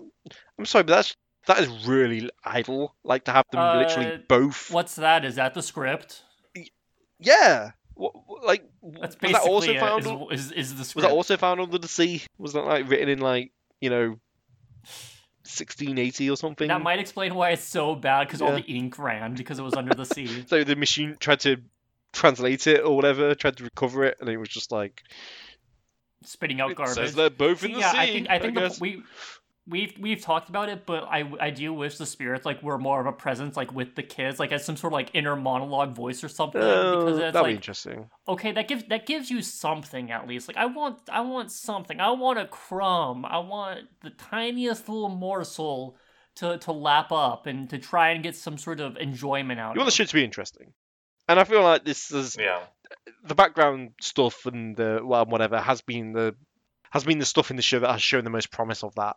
Uh, the characters aren't going to be interesting. That's a good. That's a that's been on guard at this point. Uh, but that could still be cool. But I just get the feeling that it's not going to be that interesting based on everything. well, everything that the that each of you have said. So, um, yeah. Yeah, it's it's not great. I just yeah, I'm going to return to my original point. I just wish there was motivation. Motivation is a good thing to have in your your action television. Oh, thank- you know? Yeah, and that's that's some good motivation there. Thank you for that. Yeah, thanks for the email. Please keep cyberbullying me about Frontier. Yeah, I deserve I it. mean, it's my cross to bear. I don't know. I feel like watching Frontier in itself is punishment enough, unless you're like making fun of Sloan for like choosing to do this. In which case, yeah, I guess we're all kind of ripe for mockery. Uh, but you know, it's kind of fun. It's kind of fun in its own way to like talk shit. I feel like I may be reaching my limit, but you know, um, but yeah. Anyway, thanks for the email. Thank you. Uh, so yeah, so Amy has actually sent us several uh, tweets as well, asking her opinion on different Ooh. things. Uh, I'm going to read these out in chronological order from oldest first. Okay. Okay. Okay. All right. So first one, it says, uh, "Not having partners in Frontier could have worked if the kids like got along. Like, I'm not a fan. I'm a fan of the idea of Digimon Kamen Rider, but the dynamics of the show need to be different to compensate. We need to create a more co- coherent team than this, and like that. You know that I guess that is a good point. Like the I don't know much Yeah. about Super Sentai or like uh, you know Kamen Rider style shows, but with the impression I get from you know seeing various clips on, on Twitter and whatever, and, and on uh, like Tokusatsu um, accounts, is like there is a team dynamic. Like these people are all fighting together, and they have common goals and dynamics and whatever. And yeah, they, these all just feel like a collection of, of assholes who have their Yeah. you know very vague individual goals that don't really do much That's- to That's drive giving them. them too much credit. They don't have goals. I'm I'm not sorry. their their goal is a very nebulous uh we gotta stop Shrubimon because God said so, I guess. I mean, y- y- yeah. Like the kids, are, the kids' goal is it feels very much like they're just kind of like, kind of forced into this because they just kind of ended up coming this way. They ended up fucking walking onto platform one and three quarters or whatever, and hey, suddenly they're at this shit. Oh. But like, I'm gonna make comparisons to that because the show doesn't deserve not to have that happen to it. Um, I mean, at least this show, as far as we know, wasn't written by a transphobe. Well, it was also written by uh, potentially. It was written by people with some very questionable attitudes around young girls. So, uh, yeah, there we go. I said it. Um, anyway, my point is, is that they're kind of at the behest of like this world that they've ended up finding their way into, when they've got no apparent way of getting the hell out of. So, the kids' motivation to just kind of just keep plodding forward is fine, I guess. But I don't know. I wish they had a bit more agency. Is the thing. Yeah. well, all right. So do you want to move on to the next one then? Go for it. All right, so this one is a, a thread, so I'm going to read this in its entirety. So it says, um, I'm listening to the Kizuna episode. I know this was a while ago, but when a lot of you were talking about how the movie isn't supposed to be depressing and about uh, growing how growing up sucks, it really felt like uh, the real message was growing up sucks and you have zero choice in the matter. Life sucks now. Because the reason, quote unquote, the bonds began to separate is because they, they no longer have, quote unquote, potential. I'm sure you get the feeling of, damn, um, I was trans and therefore didn't get to do much with my childhood. And then the then, and then Kizuna has the audacity to tell me that at age 20 I'm out of quote unquote potential, that I'm capped like this. That's majorly depressing, TBH. I guess Matt and Ty were fine, but the second I apply the movie's thought process to life, it becomes a major drag. And then you guys, you guys go into this, but why does this stuff trigger entirely arbitrarily? You expect me to believe that it could ever be possible for a 14 year old girl to be quote unquote out of potential? That's stupid. I heard the dub change some words uh, used on this topic, but when I watched it in Japanese, the word of choice was potential pretty much every single time. Uh, also, I liked Menoa because, real talk, she was robbed. It was a really weird and upsetting that from the day she lost Morphomon, nothing good ever happened to her ever. Um, for context, one of my favorite anime is Gurren Lagann, and this hit the the exact opposite uh, to the amount of hope I get watching Gurren Lagann, if that makes sense. It's like I know what this movie wants to say, but I watch it and I go, "Damn, that's unfortunate." I I have to rewatch Kizuna again to to more coherently comment on it. I feel like. I've seen several. I've, I've I, seen several like- comments around that fashion around Kizuna, and it does make me want to watch it every single time. Uh, I see that. Yeah, same here. But uh, yeah. But did we did we watch the dub when we? We watched the dub. Yeah, we. I, Okay. I have not seen the sub for this. Yeah. Okay. Neither have right, I. I mean, I've read about some aspects of the sub, and like, Because the only way I could watch I- this when it first came out was renting it on iTunes, and I did not Yeah, want to rent was- both versions to to watch it.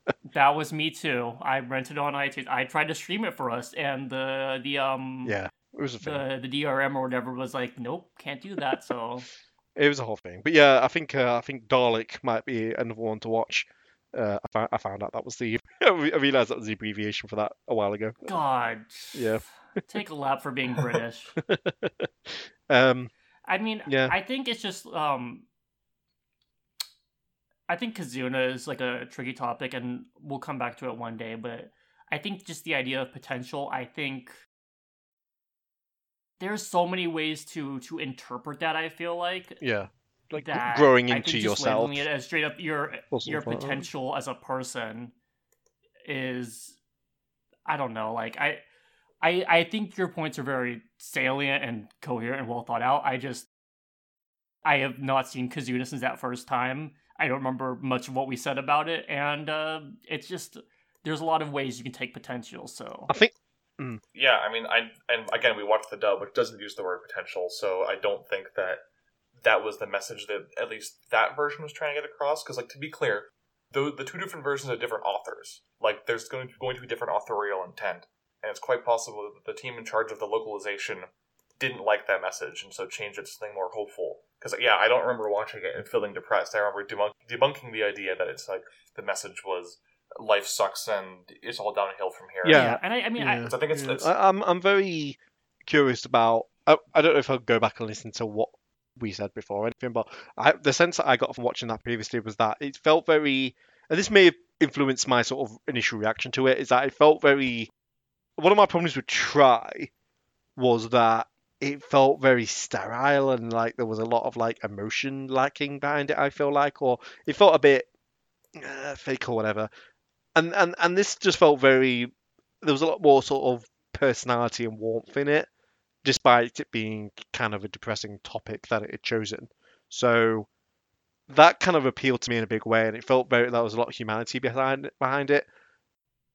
If the you know the message that it was trying to get across is isn't, it's an interesting one.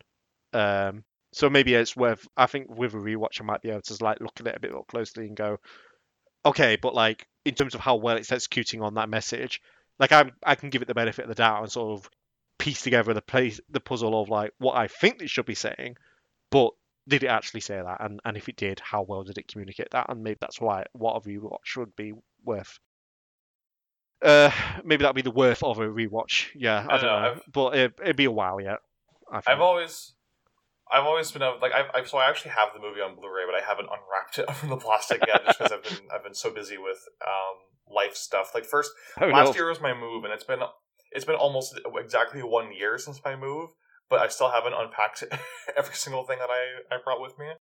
Um, and yeah, I just haven't had the chance to to sit down and, and watch it again. So I, I should do that. But my perspective on the entire potential thing isn't that it's saying you know once you hit a certain arbitrary age you're you're done like you're you know you can no longer change or have any kind of uh, growth or whatever I, I saw it more as the in both versions the connotation of what they are like whether it's chosen children or digi digidestined is that they have some kind of greater purpose that they need to aspire to.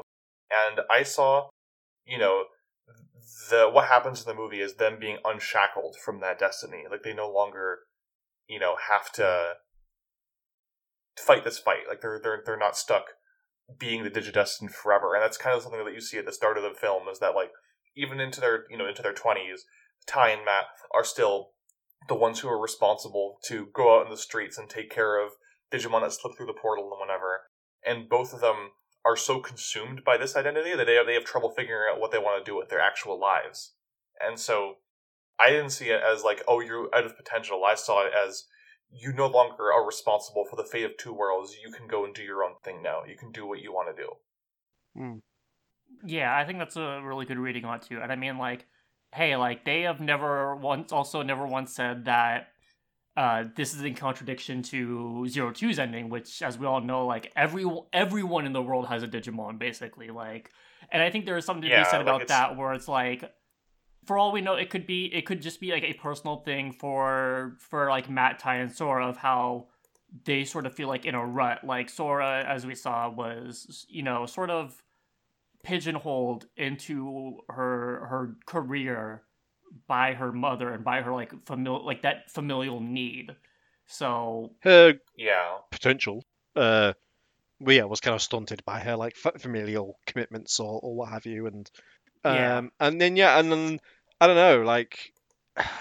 I feel like the complaint that people had about this, where they felt like it was a very much like the show taking aim at their own fandom, and uh, and and being like, oh well, if you're still enjoying Digimon, it's like that's cool and all, but you know maybe give it a rest or something like that. I never got that impression from the show at all. yeah, like, I, don't, I so think I Yeah, think if think- anyone tries to read it like that, like they're being very willfully obtuse. Yeah, I agree. I- I Just a think- generous yeah, I think reading of that- it. It- I don't know. there's people tend to get really knee-jerk cynical whenever any work tr- attempts to comment on itself or its own fan base because there's something similar in the the Danganronpa series where Danganronpa V3 makes some very Oh, I don't know V3. Do I need to mute? no no I'm not going to spoil anything I'm just going to say like thematically Okay.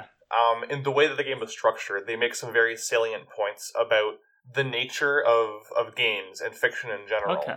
And like it people interpreted that as oh Kodaka's spitting on his fans, like he's, he's looking down on us and it's like no, he he appreciates you. Like it's the entire point of the game is like Maybe he should look down on you though. like the reason why the game opens with a sizzle reel of of moments from the the previous games put together is because it's a send off. Like this is the last game in the series. Um, even though it is narratively disconnected from the previous two, it still has that thematic through line and Yeah. you know is about looking back at what happened before and then looking forward to what's in the future. And for some reason, people interpreted that as oh he's calling us all idiots and like I don't understand how you can play the game and read it like that but people still do, and I guess people do that with Last Evolution Kizuna as well, is that they they watch it and and read it as oh we're being told we're man children, and I don't yeah, think that's Uh, a uh, fair you can all. Go on. prescribe that exact thing to evolu- to Kizuna because I mean, like, look, look, when they're in the Neverworld, like you see all the old Digidestin like that were in the world too, where you have like the scene of like Tai blowing on the whistle and like that direct callback to Digimon Adventure the OVA. You have all the our war game callbacks. It's it's very much something that is relishing and taking joy and pride in its long storied history, especially for Digimon, especially for Digimon Frontier, which Yeah. 20 like 20 something 20 years 20 something years however long i don't i don't know numbers anymore because frontier has killed my brain but I, I think that is something to be celebrated and i think and it is sort of like a thing of like this is a movie sort of about growing up and trying to to find yourself and i think the potential sort of is part of that like it, I, I don't think it necessarily means I, I I agree with your point, Mina, of like it just means you, you no longer have to be shackled by the duties as a chosen children or as a digidestined as it is you are now free and you you can certainly become you can certainly gain your digimon back one day. And also the fact is like it doesn't mean that your partner's gone forever because they're still a part of you like at its core like to, to tangent slightly like the, the whole concept of digimon and adventure is very much like your your your inner child and like that side of you that is a, a fundamental part of who you are as a person and that's like always staying with you even if the physical manifestation is gone Yeah. One of Yeah. one- one of the things that And I, like uh, no, go on, Mina. Sorry. I think yeah, I think like the, the the fact that the villain's plan involves keeping people in stasis is less a commentary on you need to grow up and more a commentary on you have to move forward. Like you you can't you know you can't live in nostalgia. You have to embrace the future and whatever the future holds. And I think that that's I it's a very ironic message to have considering that movie was immediately followed up by Adventure 2020. but I think- um, I appreciate at least like the the ethos behind that method message. I, th- I think one of the things I like about Digimon a lot, and it's something that thinking about LEK makes me realize, is this is a series that, for the most part, doesn't want to or doesn't really care about being meta about itself or being self-referential particularly. Like i feel like and i mean that in the way that not not not in terms of like callbacks to like previous stuff that happens because obviously you know there's a million callbacks to our war game and you know returning characters we just saw gomamon you know, frontier but like there's also there's there's never a notion of it like commentating on the fan base or like how something was received previously or you know the state of the fandom or like you know like oh it's 20 years down the road for Digimon and like what does that mean now? There's never any like oh the Digimon world is all neglected or whatever. It's there's there's not there's nothing like that. It always feels like it's being approached because they have a good story to tell or you know potentially a bad story to tell but at least there's a story. They- there's, there's a story to tell. The intent is that they want to tell a story. yeah, exactly, and that's exactly how it feels with LEK, where it's a subject where it's very easy to imagine how this could be very self-referential and commentary on the fan base or the state of the brand or whatever. But or, but it isn't that. It's more just about these characters in particular and how when they've been doing this for as long as they have, almost like ten years or so, like realistically, you know, their watch has ended, like, and how are they going to take that when it's been going on for this long? You know, it's almost like at the end of Tamers they do a funny thing. w- What funny, not funny. Um, they do a thing where they end up like separating the kids from the Digimon, and there's obviously a lot of pain involved in that. And you know, we had the whole discussion about the how the dub versus sub handles the ending there. But the point is, is that there's a lot of emotion behind their Digimon leaving, and then the implication there that they'll go on and live normal lives, uh, except they was out at the end and do the tease of the Digimon coming back. I hate that. Um, but the um, the point is, is that they're essentially doing the same thing here in Last Evolution Kizuna. It's just rather than ripping the plaster off, uh, you know, uh, or the band-aid off entirely um, or quickly, they're taking their sweet time about it, and it hurts even more as a result. Like I don't know, it just feels like a very similar sort of story that they're telling here. Of you know, good Yeah. things don't always last forever, and that's you know, and if you try to prolong it, it's probably not going to go well for you. Like Yeah. I don't know. Yeah, and I, I I do take a little bit of umbrage in like the um the you know trans growing up trans comparison there because I think like you could just as easily apply it the opposite way where you know our entire lives we were we had certain expectations and then you know one day whether it was by our choice or not we were freed from those expectations and can now live you know our own lives instead of the li- like the lives that were kind of assigned to us. And I don't know I just think that it's to use that metaphor in that way feels a bit disingenuous in my I mean, opinion. I understand where it's coming from, but I think there's also the fact that a lot of media, and Digimon is no exception to this, is is obviously very cis normative. Like that is just a sad Yeah. fundamental state of things. So I can understand that point of view of looking at it, but I also understand that it's like okay, like this is this is a very different commentary because it is for people that, in terms of those types of experiences, I can't relate to in that way in certain ways. You know, like Yeah, they the people making this thought about that zero percent. They did not Yeah. give it a second of consideration. I don't think I don't think it's any less valid as a a way to look at it. I mean, that's that's just kind of like you know, like that is kind of like how you look at stories, right? Like when something is like sort of like this open ended in terms of their interpretation, like yeah, like there's a lot of interpretations that can be had. Yeah, I just think that like disliking it because of that one that one reading, it, it just feels a little bit um like I said, like a little disingenuous. Like it's like you're trying to No, find, yeah, I um an angle uh, to hate it from. no, I mean it's yeah, I'm just saying in general, like I hey, I I kind of agree in, with you in that matter too. I'm just I can understand in one way why you might look at it, but that, but uh, again, it is a thing of like Yeah. obviously these are not the people the people who are writing this did not think about that Yeah. Either way, interesting subject for discussion. We'll have to revisit uh Kizuna someday. I think um, um, just to see if our opinions of it have changed. I think all. one thing that we can all Yeah. agree on though is that um, at least in Menoa we have some uh, actual decent Italian representation in Digimon. So there we go. yeah that's true we do have one we have two good italian reps in digimon and itmon and Menoa i just love the way she uh gaslight gay girl bossed Menoa and Zoe are both canonically uh, Italian.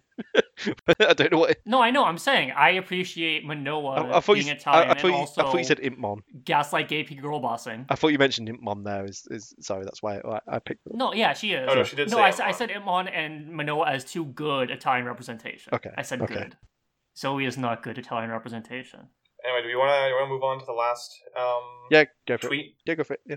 All right, so um, Amy says that her and her boyfriend sat down and actually organized every single um, Digimon from Cyber Sleuth into the beast and human categories just to see what the, the Whoa. comparison's like. a lot- that's a lot. So I've, I've sent this That's a lot of. attached image in. That's a chat. lot of mons. There are too many Yeah, Digimon. it says in the tweet that you had to, they had to make some concessions, like considering um, a train to be a beast just because it's not human. Sorry, sorry. But I'm not yeah, laughing. This is, this is I'm not laughing at that like for being wrong or anything. I just find that funny. Uh, it's like, what is a train? Are Yeah. trains humans? Next time on Game Theory. Uh, Okay. Okay, me, I'm gonna, causing me um, second Did damage. Cherubimon actually try and take over the digital world because he's evil? Does Cyber Sleuth actually have like a way of like? Do they actually label the Digimon as either human or beast? No. I think this is all just like this is all just uh, Um, This is- categorization. this is I, all am going to take umbrage with um, Piximon or Picky, Picklemon or whatever in uh, in the human part. Uh, he's a beast. I, I no, think he's a so. question mark. I think so. He's Uh, a question mark. Yeah, you've got you've got Namemon in there as well. Like I'm not sure about that one. Nanimon's a beast. Yeah, Not Nanimon's a human. Nanimon. Nan- Nan- I'd say Nanimon's Uh, I think pretty Frigimon human. should be in the beast category. Personally, I love Frigimon, but no. If Kumamon's if, beastly. if Kumamon's a human, then so is Rigimon. Like let's you know the t- the teddy bear. The teddy bear's a human. We've decided. uh, okay. But Etemon should be in the question marks category, Why not is- because he's a human in a monkey suit, but just because he's Etemon and he Okay. he gives me all sorts of questions. He defines, There's some here- defies categorization. th- there's some here. Yeah. Some here I have. At, Gender queer Etemon. there's some here I have actual um, like confusion with. Like, why is Gekomon in the beast category, but Shogun Gekomon is in the human category? Come on, consistency, people. Consistency. What's What's going? Okay, I don't actually care that much. It's fine. but um, but yeah, no, I don't know. I like. I, I, I guess I kind of like to know the logic behind that, but you don't need to explain. Don't worry. we can. I'll, I'll just accept it. This is this. I, I will applaud you for like getting through all of this. That's a lot of Digimon. yeah, it's a lot of ranking. Yeah. do. I sh- I didn't realize Sharpmon was in Cyber Sleuth. Yeah. Um, yeah, I think he- it was. he's in a, he's in the um the remaster, the Super Collection, Oh. or whatever. Back yeah, he was. He was one of the ones added in um, Hacker's Memory, which were retroactively ported into um, Ah, the original uh, Cyber Sleuth in the in the port. yeah. That's Yeah, see, that's the issue when you only get the um, you only get the um, uh, the original. You support it from day one, and that's what you get. You get uh, spat in the face. Yeah. Listen, I, did- I was the I- same way. I didn't know. I supported from I day was one. thrilled to get the. I was because because I didn't I didn't get Hacker's Memory when it came out, so I was thrilled to get the remaster of, of Cyber Sleuth and see that it had Armageddemon in it. Yeah. I fucking love Armageddon. He's cool. He's a beast. That is that is a beastly boy. Sure is. A beastie Sure boy. is. Re- Renamon is in the beast list. She's a beastie girl. Yeah. Again, why is Venomon on that list, but then Dalmon is okay? Who cares? Anyway, yeah, yeah that, that was cool. I think we That need was a, cool. a full field of study at colleges all across the world dedicated to Digimon classification. Yes, Uh, I will be the I will be I their agree. leading uh, professor, fair enough. Professor of Anthropology. professor of digital anthropology. Did, there did you, you go. Did you want apology? Hey, Jim Kido and uh, Sora's dad were trying to get in on. it. I'm gonna beat them to the punch. Like 20 years too late, but I'm still gonna beat them to the punch. Thank you very much for all of your uh, tweets and the email and Yeah, uh, that's Yeah, we, we really appreciate. We got the- some really thought cool and discussion. yeah, and also and also Mhm. if any anyone else, I'm going to do it this time, and no one can stop me. Um, if anyone else wants to send in uh, e- Tom, emails no! and uh, anything like that. Uh, well, first, if you want to send an email, send it to diginovacast at gmail.com, which is D I G I Novacast at gmail.com. And Stone, do you want to talk, talk about the Twitter? Because I can't remember all the details of that. It's at DigiNovacast. If There you want to tweet us, you can, but you know our rules. So if you break those rules, um, Calmaramon is going to K words you in your sleep. Whoa! Please don't make us add to those rules too. Don't make us add to those rules. Yeah, we don't need the Ten Commandments for like acting us. Uh, it's not really, you know, just use it. Realistically, the people that are going to break those rules aren't listening to this podcast because they're robots. But um, you know, Be kind. Yeah, just- Rewind. please, please be normal. yeah. Also, if uh, you have a scorching hot take on something we've said here, then you know, fire away, but you know, just be cool. but yeah, I don't know. We I I like to welcome. Look, we've chatted a lot of shit about Zoe in this episode as an example. If you think jo- Zoe is actually legit, then like we say, we'd love to know your train of thought and where you're coming from on that. Um, I, I will genuinely want to hear your train of thought and potentially change my opinions based on your train of thought. hey, if someone can persuade me to like Zoe, then they could probably pers- persuade me to like, I don't know, steal money from a family member or something, because they'd be fucking really good at persuading, persuasion, uh, and persuasive techniques. So, um, honestly. Yeah. Anyways, I think it's time. Um, Mina, where can we find you? What have you been up to? Uh, I am on Twitter at ScraftyDevil. Uh, lately, uh, my girlfriend and I just finished up watching um, all of Better Call Saul in preparation for the final season, Ooh. which is airing right now. So we're we're looking forward to diving into that because I hear that season six thus far is quite good. Uh, that is still show still slaps so hard. Um, one of the best dramas on TV, better than Breaking Bad. Come at me, fight me, etc. Um, aside from that, I have been playing more Pokemon Unite. Uh, they just did a huge patch that overhauled a ton of stuff. Um, the meta is going to be changing a lot because they heavily nerfed the one item, the equip item that every single person always chose on every single Pokemon. Um, so I'm hoping that we'll see more variety and it'll be a less um, tanky meta because that the one that everyone picked was the one that gave you like a 40% shield, which is nuts. Like that's crazy. um, so I'm, I'm glad that they, they nerfed that a lot, and I'm glad that it's uh, you know change is coming because the things were starting to feel a little bit stale, fighting the same Pokemon with the same setups every single time. Uh, I also have sunk more time into uh, Master Duel. I finished my dinosaur deck, and it is uh, very fun to play. It's not as strong as the other two decks that I made earlier, but um, probably more fun. I think that the the combo that you can pull off with it is, is very enjoyable, and I love how many options you have to go into different uh, strategies or, or one turn kills off of that. Uh, aside from those two, I've mostly just been continuing, like, you know, doing freelance stuff, trying to find um, more full time work. So, it, unfortunately, not a very ex- exciting week from me, but uh, yeah, I've been, I've been putting time into, into some continuing service games as I await uh, the spark to come back to get me to revisit my backlog of uh, single player stuff. What about you, Tom? Where can we find you? What have you been up to? yeah. Well, yeah, that job search can be an absolute nightmare. So yeah, Yeah. as as always, we hope you, uh, you know, that isn't Fingers going to last much longer, of course. Yeah, so thank you. best best wishes, yeah, uh, on that one. Um, yeah, you can find me on Twitter at CordmanHots, um, and I have been. Uh, thankfully, COVID's passed, which is nice. Uh, well, by the time this episode, yeah, thank you, thank you. By the time this episode comes out, it'll have been like a week or so at least. So, um, I am Writer's Rain as always, uh, uh, as I was before, and uh, yeah, I've been um, still watching yeah, Succession, uh, but enough about that. Um, I've been. What else have I been doing? Oh, yeah, I played through um, the Stanley Parable Ultra Deluxe, um, which is the recent remastered. I don't know if that's really an appropriate phrase because it looks the same as it always did, uh, but it's basically that the expanded version of the 2013 game, The Stanley Parable, which itself was based on a mod of Half-Life 2 from 2011. Um, this is the game where it's like the narrator's like, you go, there's two doors, and the narrator's like, you walk through the right door, and then you walk through the left one instead. Actually, I got the, the wrong way around, but whatever. And then the narrator starts getting bitchy at you if you're not doing what he tells you to. So, and it, it kind of evolves and spirals from there. It's really funny.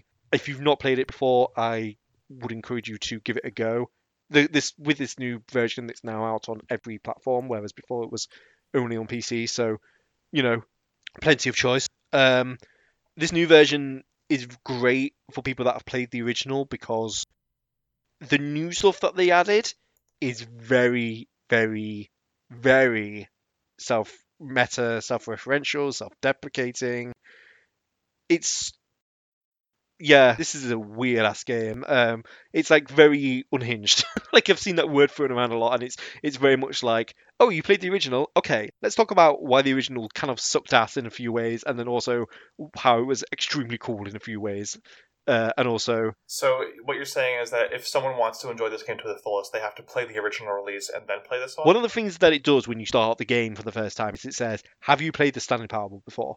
Uh, if you say yes, if you say yes, it will kind of front load the new content, and it will be like Ah, it, the, because of the way this game works, and it's basically a game about walking through doors. There is literally a door. Early on, you will see a door, and it just labeled new content. Uh, so yeah, and uh, yeah, I love the new content. and it will. I, I very much did actually enjoy the new content door because there was some wild shit behind it at times. Um, but it's very much like that thing where it's like, oh yes, let's look at the new content. Oh, we've added some new content and that, and it's like very much in that vein. So, um, and there's lots of jokes about like you know how the fuck you make a follow up to the Stanley Parable. So uh, it turns out you kind of don't. You just kind of make a lot of jokes about making a follow up to the Stanley Parable. Um, but yeah, it's really fun. Uh, if you haven't played the original, then that's in here as well, so you can just ignore the new content doors or whatever, and you know. And if you say you haven't played it before, then I'm, I'm assuming that won't even show up until you've found a few of the endings already. So, um, but it feels like something that really benefits from like it being a game that came out like almost 10 years ago, and then you're revisiting it now, and it's like yeah, it's like that came out in 2013 or whatever. I think I played it originally like 2013, 14, and then I get to play it again eight years or so down the line, and then um, yeah, it's just oh, it's so weird. Anyway, it's really funny. It's very much one of those like a British man tells you what to do walking sim type game, but but, but like it's it's actually funny, um, which helps. Uh, and I'm glad that the developers doing a bunch of shit with Justin Roiland hasn't like completely diminished any like comedy chops that they've got. So he's like radioactive. He just erodes your comedy Stanley. chops. Oh, burp. Stanley, we got to do this. We got to do the Stanley Parable. Stanley. uh, f- full disclosure, I do actually enjoy like the first couple of seasons or so of Rick and Morty quite a lot, but um, you know, do you wait? Do you think Pickle Rick turning himself into Pickle is the funniest thing you've ever seen? no, Okay, then you're safe. yes, that was that was a fun episode, but but no. Uh, also, that's kind of the joke, isn't it? But whatever. He turns himself into a pickle. Yeah. Funniest thing I've ever seen. I don't know. Um, but yeah, that's a good game. Uh, I'd encourage everyone to try that if they haven't already. And if you've played the original, then you should absolutely get this, even if the price tag. I, I think I feel like that's probably like probably double what I paid for it originally, but whatever. You know, that's the world we live in. Um,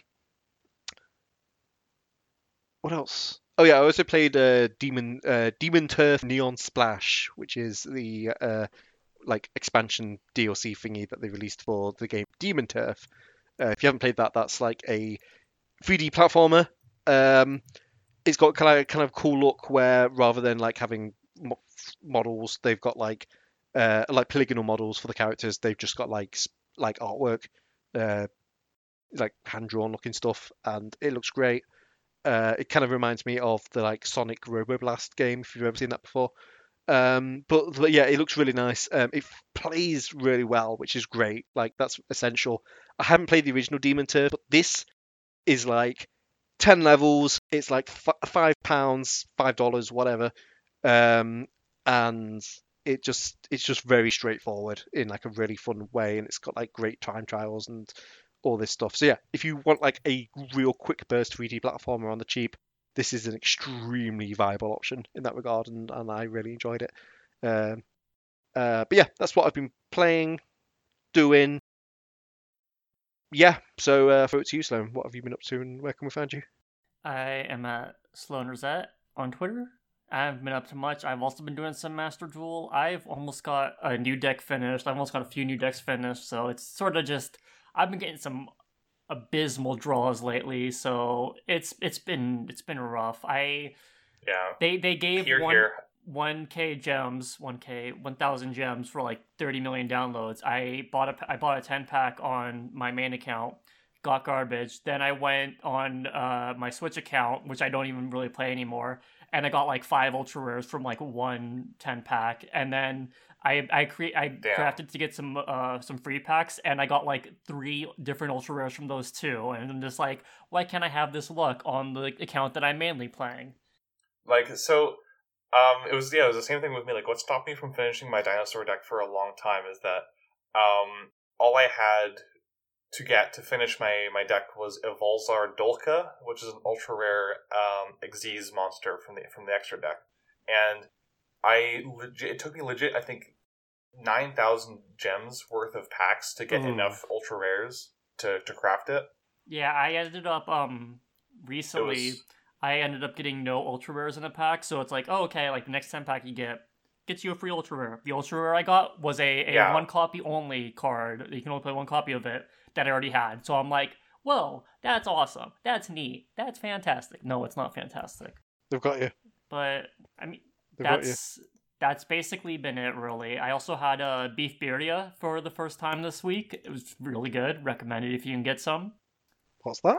It's it's so it's like a I don't know like how it's prepared, but it's like a, it's like a usually like a type of taco, and it's like very like it's like fried and delicious. But what like the the the good the cool part about it is that they give you a side of uh, consomme to dip the taco in, and it's delicious. It's fantastic. Recommended.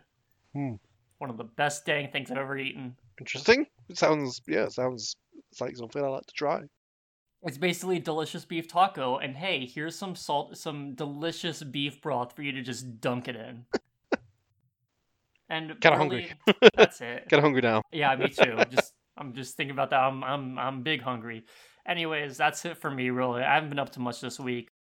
Uh, so as we said before, we're gonna be taking two weeks off. So we'll we'll be tweeting again when we're we're gonna be recording. So that way, y'all are in the know if you want to send emails. The next episode that will be up though will be covering episodes 17 through 19 of Digimon Frontier. I keep wanting to say Tamers every time I say that, but I also keep catching myself at the very last minute. So I'm proud of myself. Go me. It rolls off the tongue better. So yeah. Digimon Tamers, Digimon Tamers, Digimon Tamers, Digimon Tamers. Digimon Frontier. Digimon Anyways, Frontier. this Too many syllables. this has been the NovaCast, and thank you for listening. Bye everyone. Thank you everyone.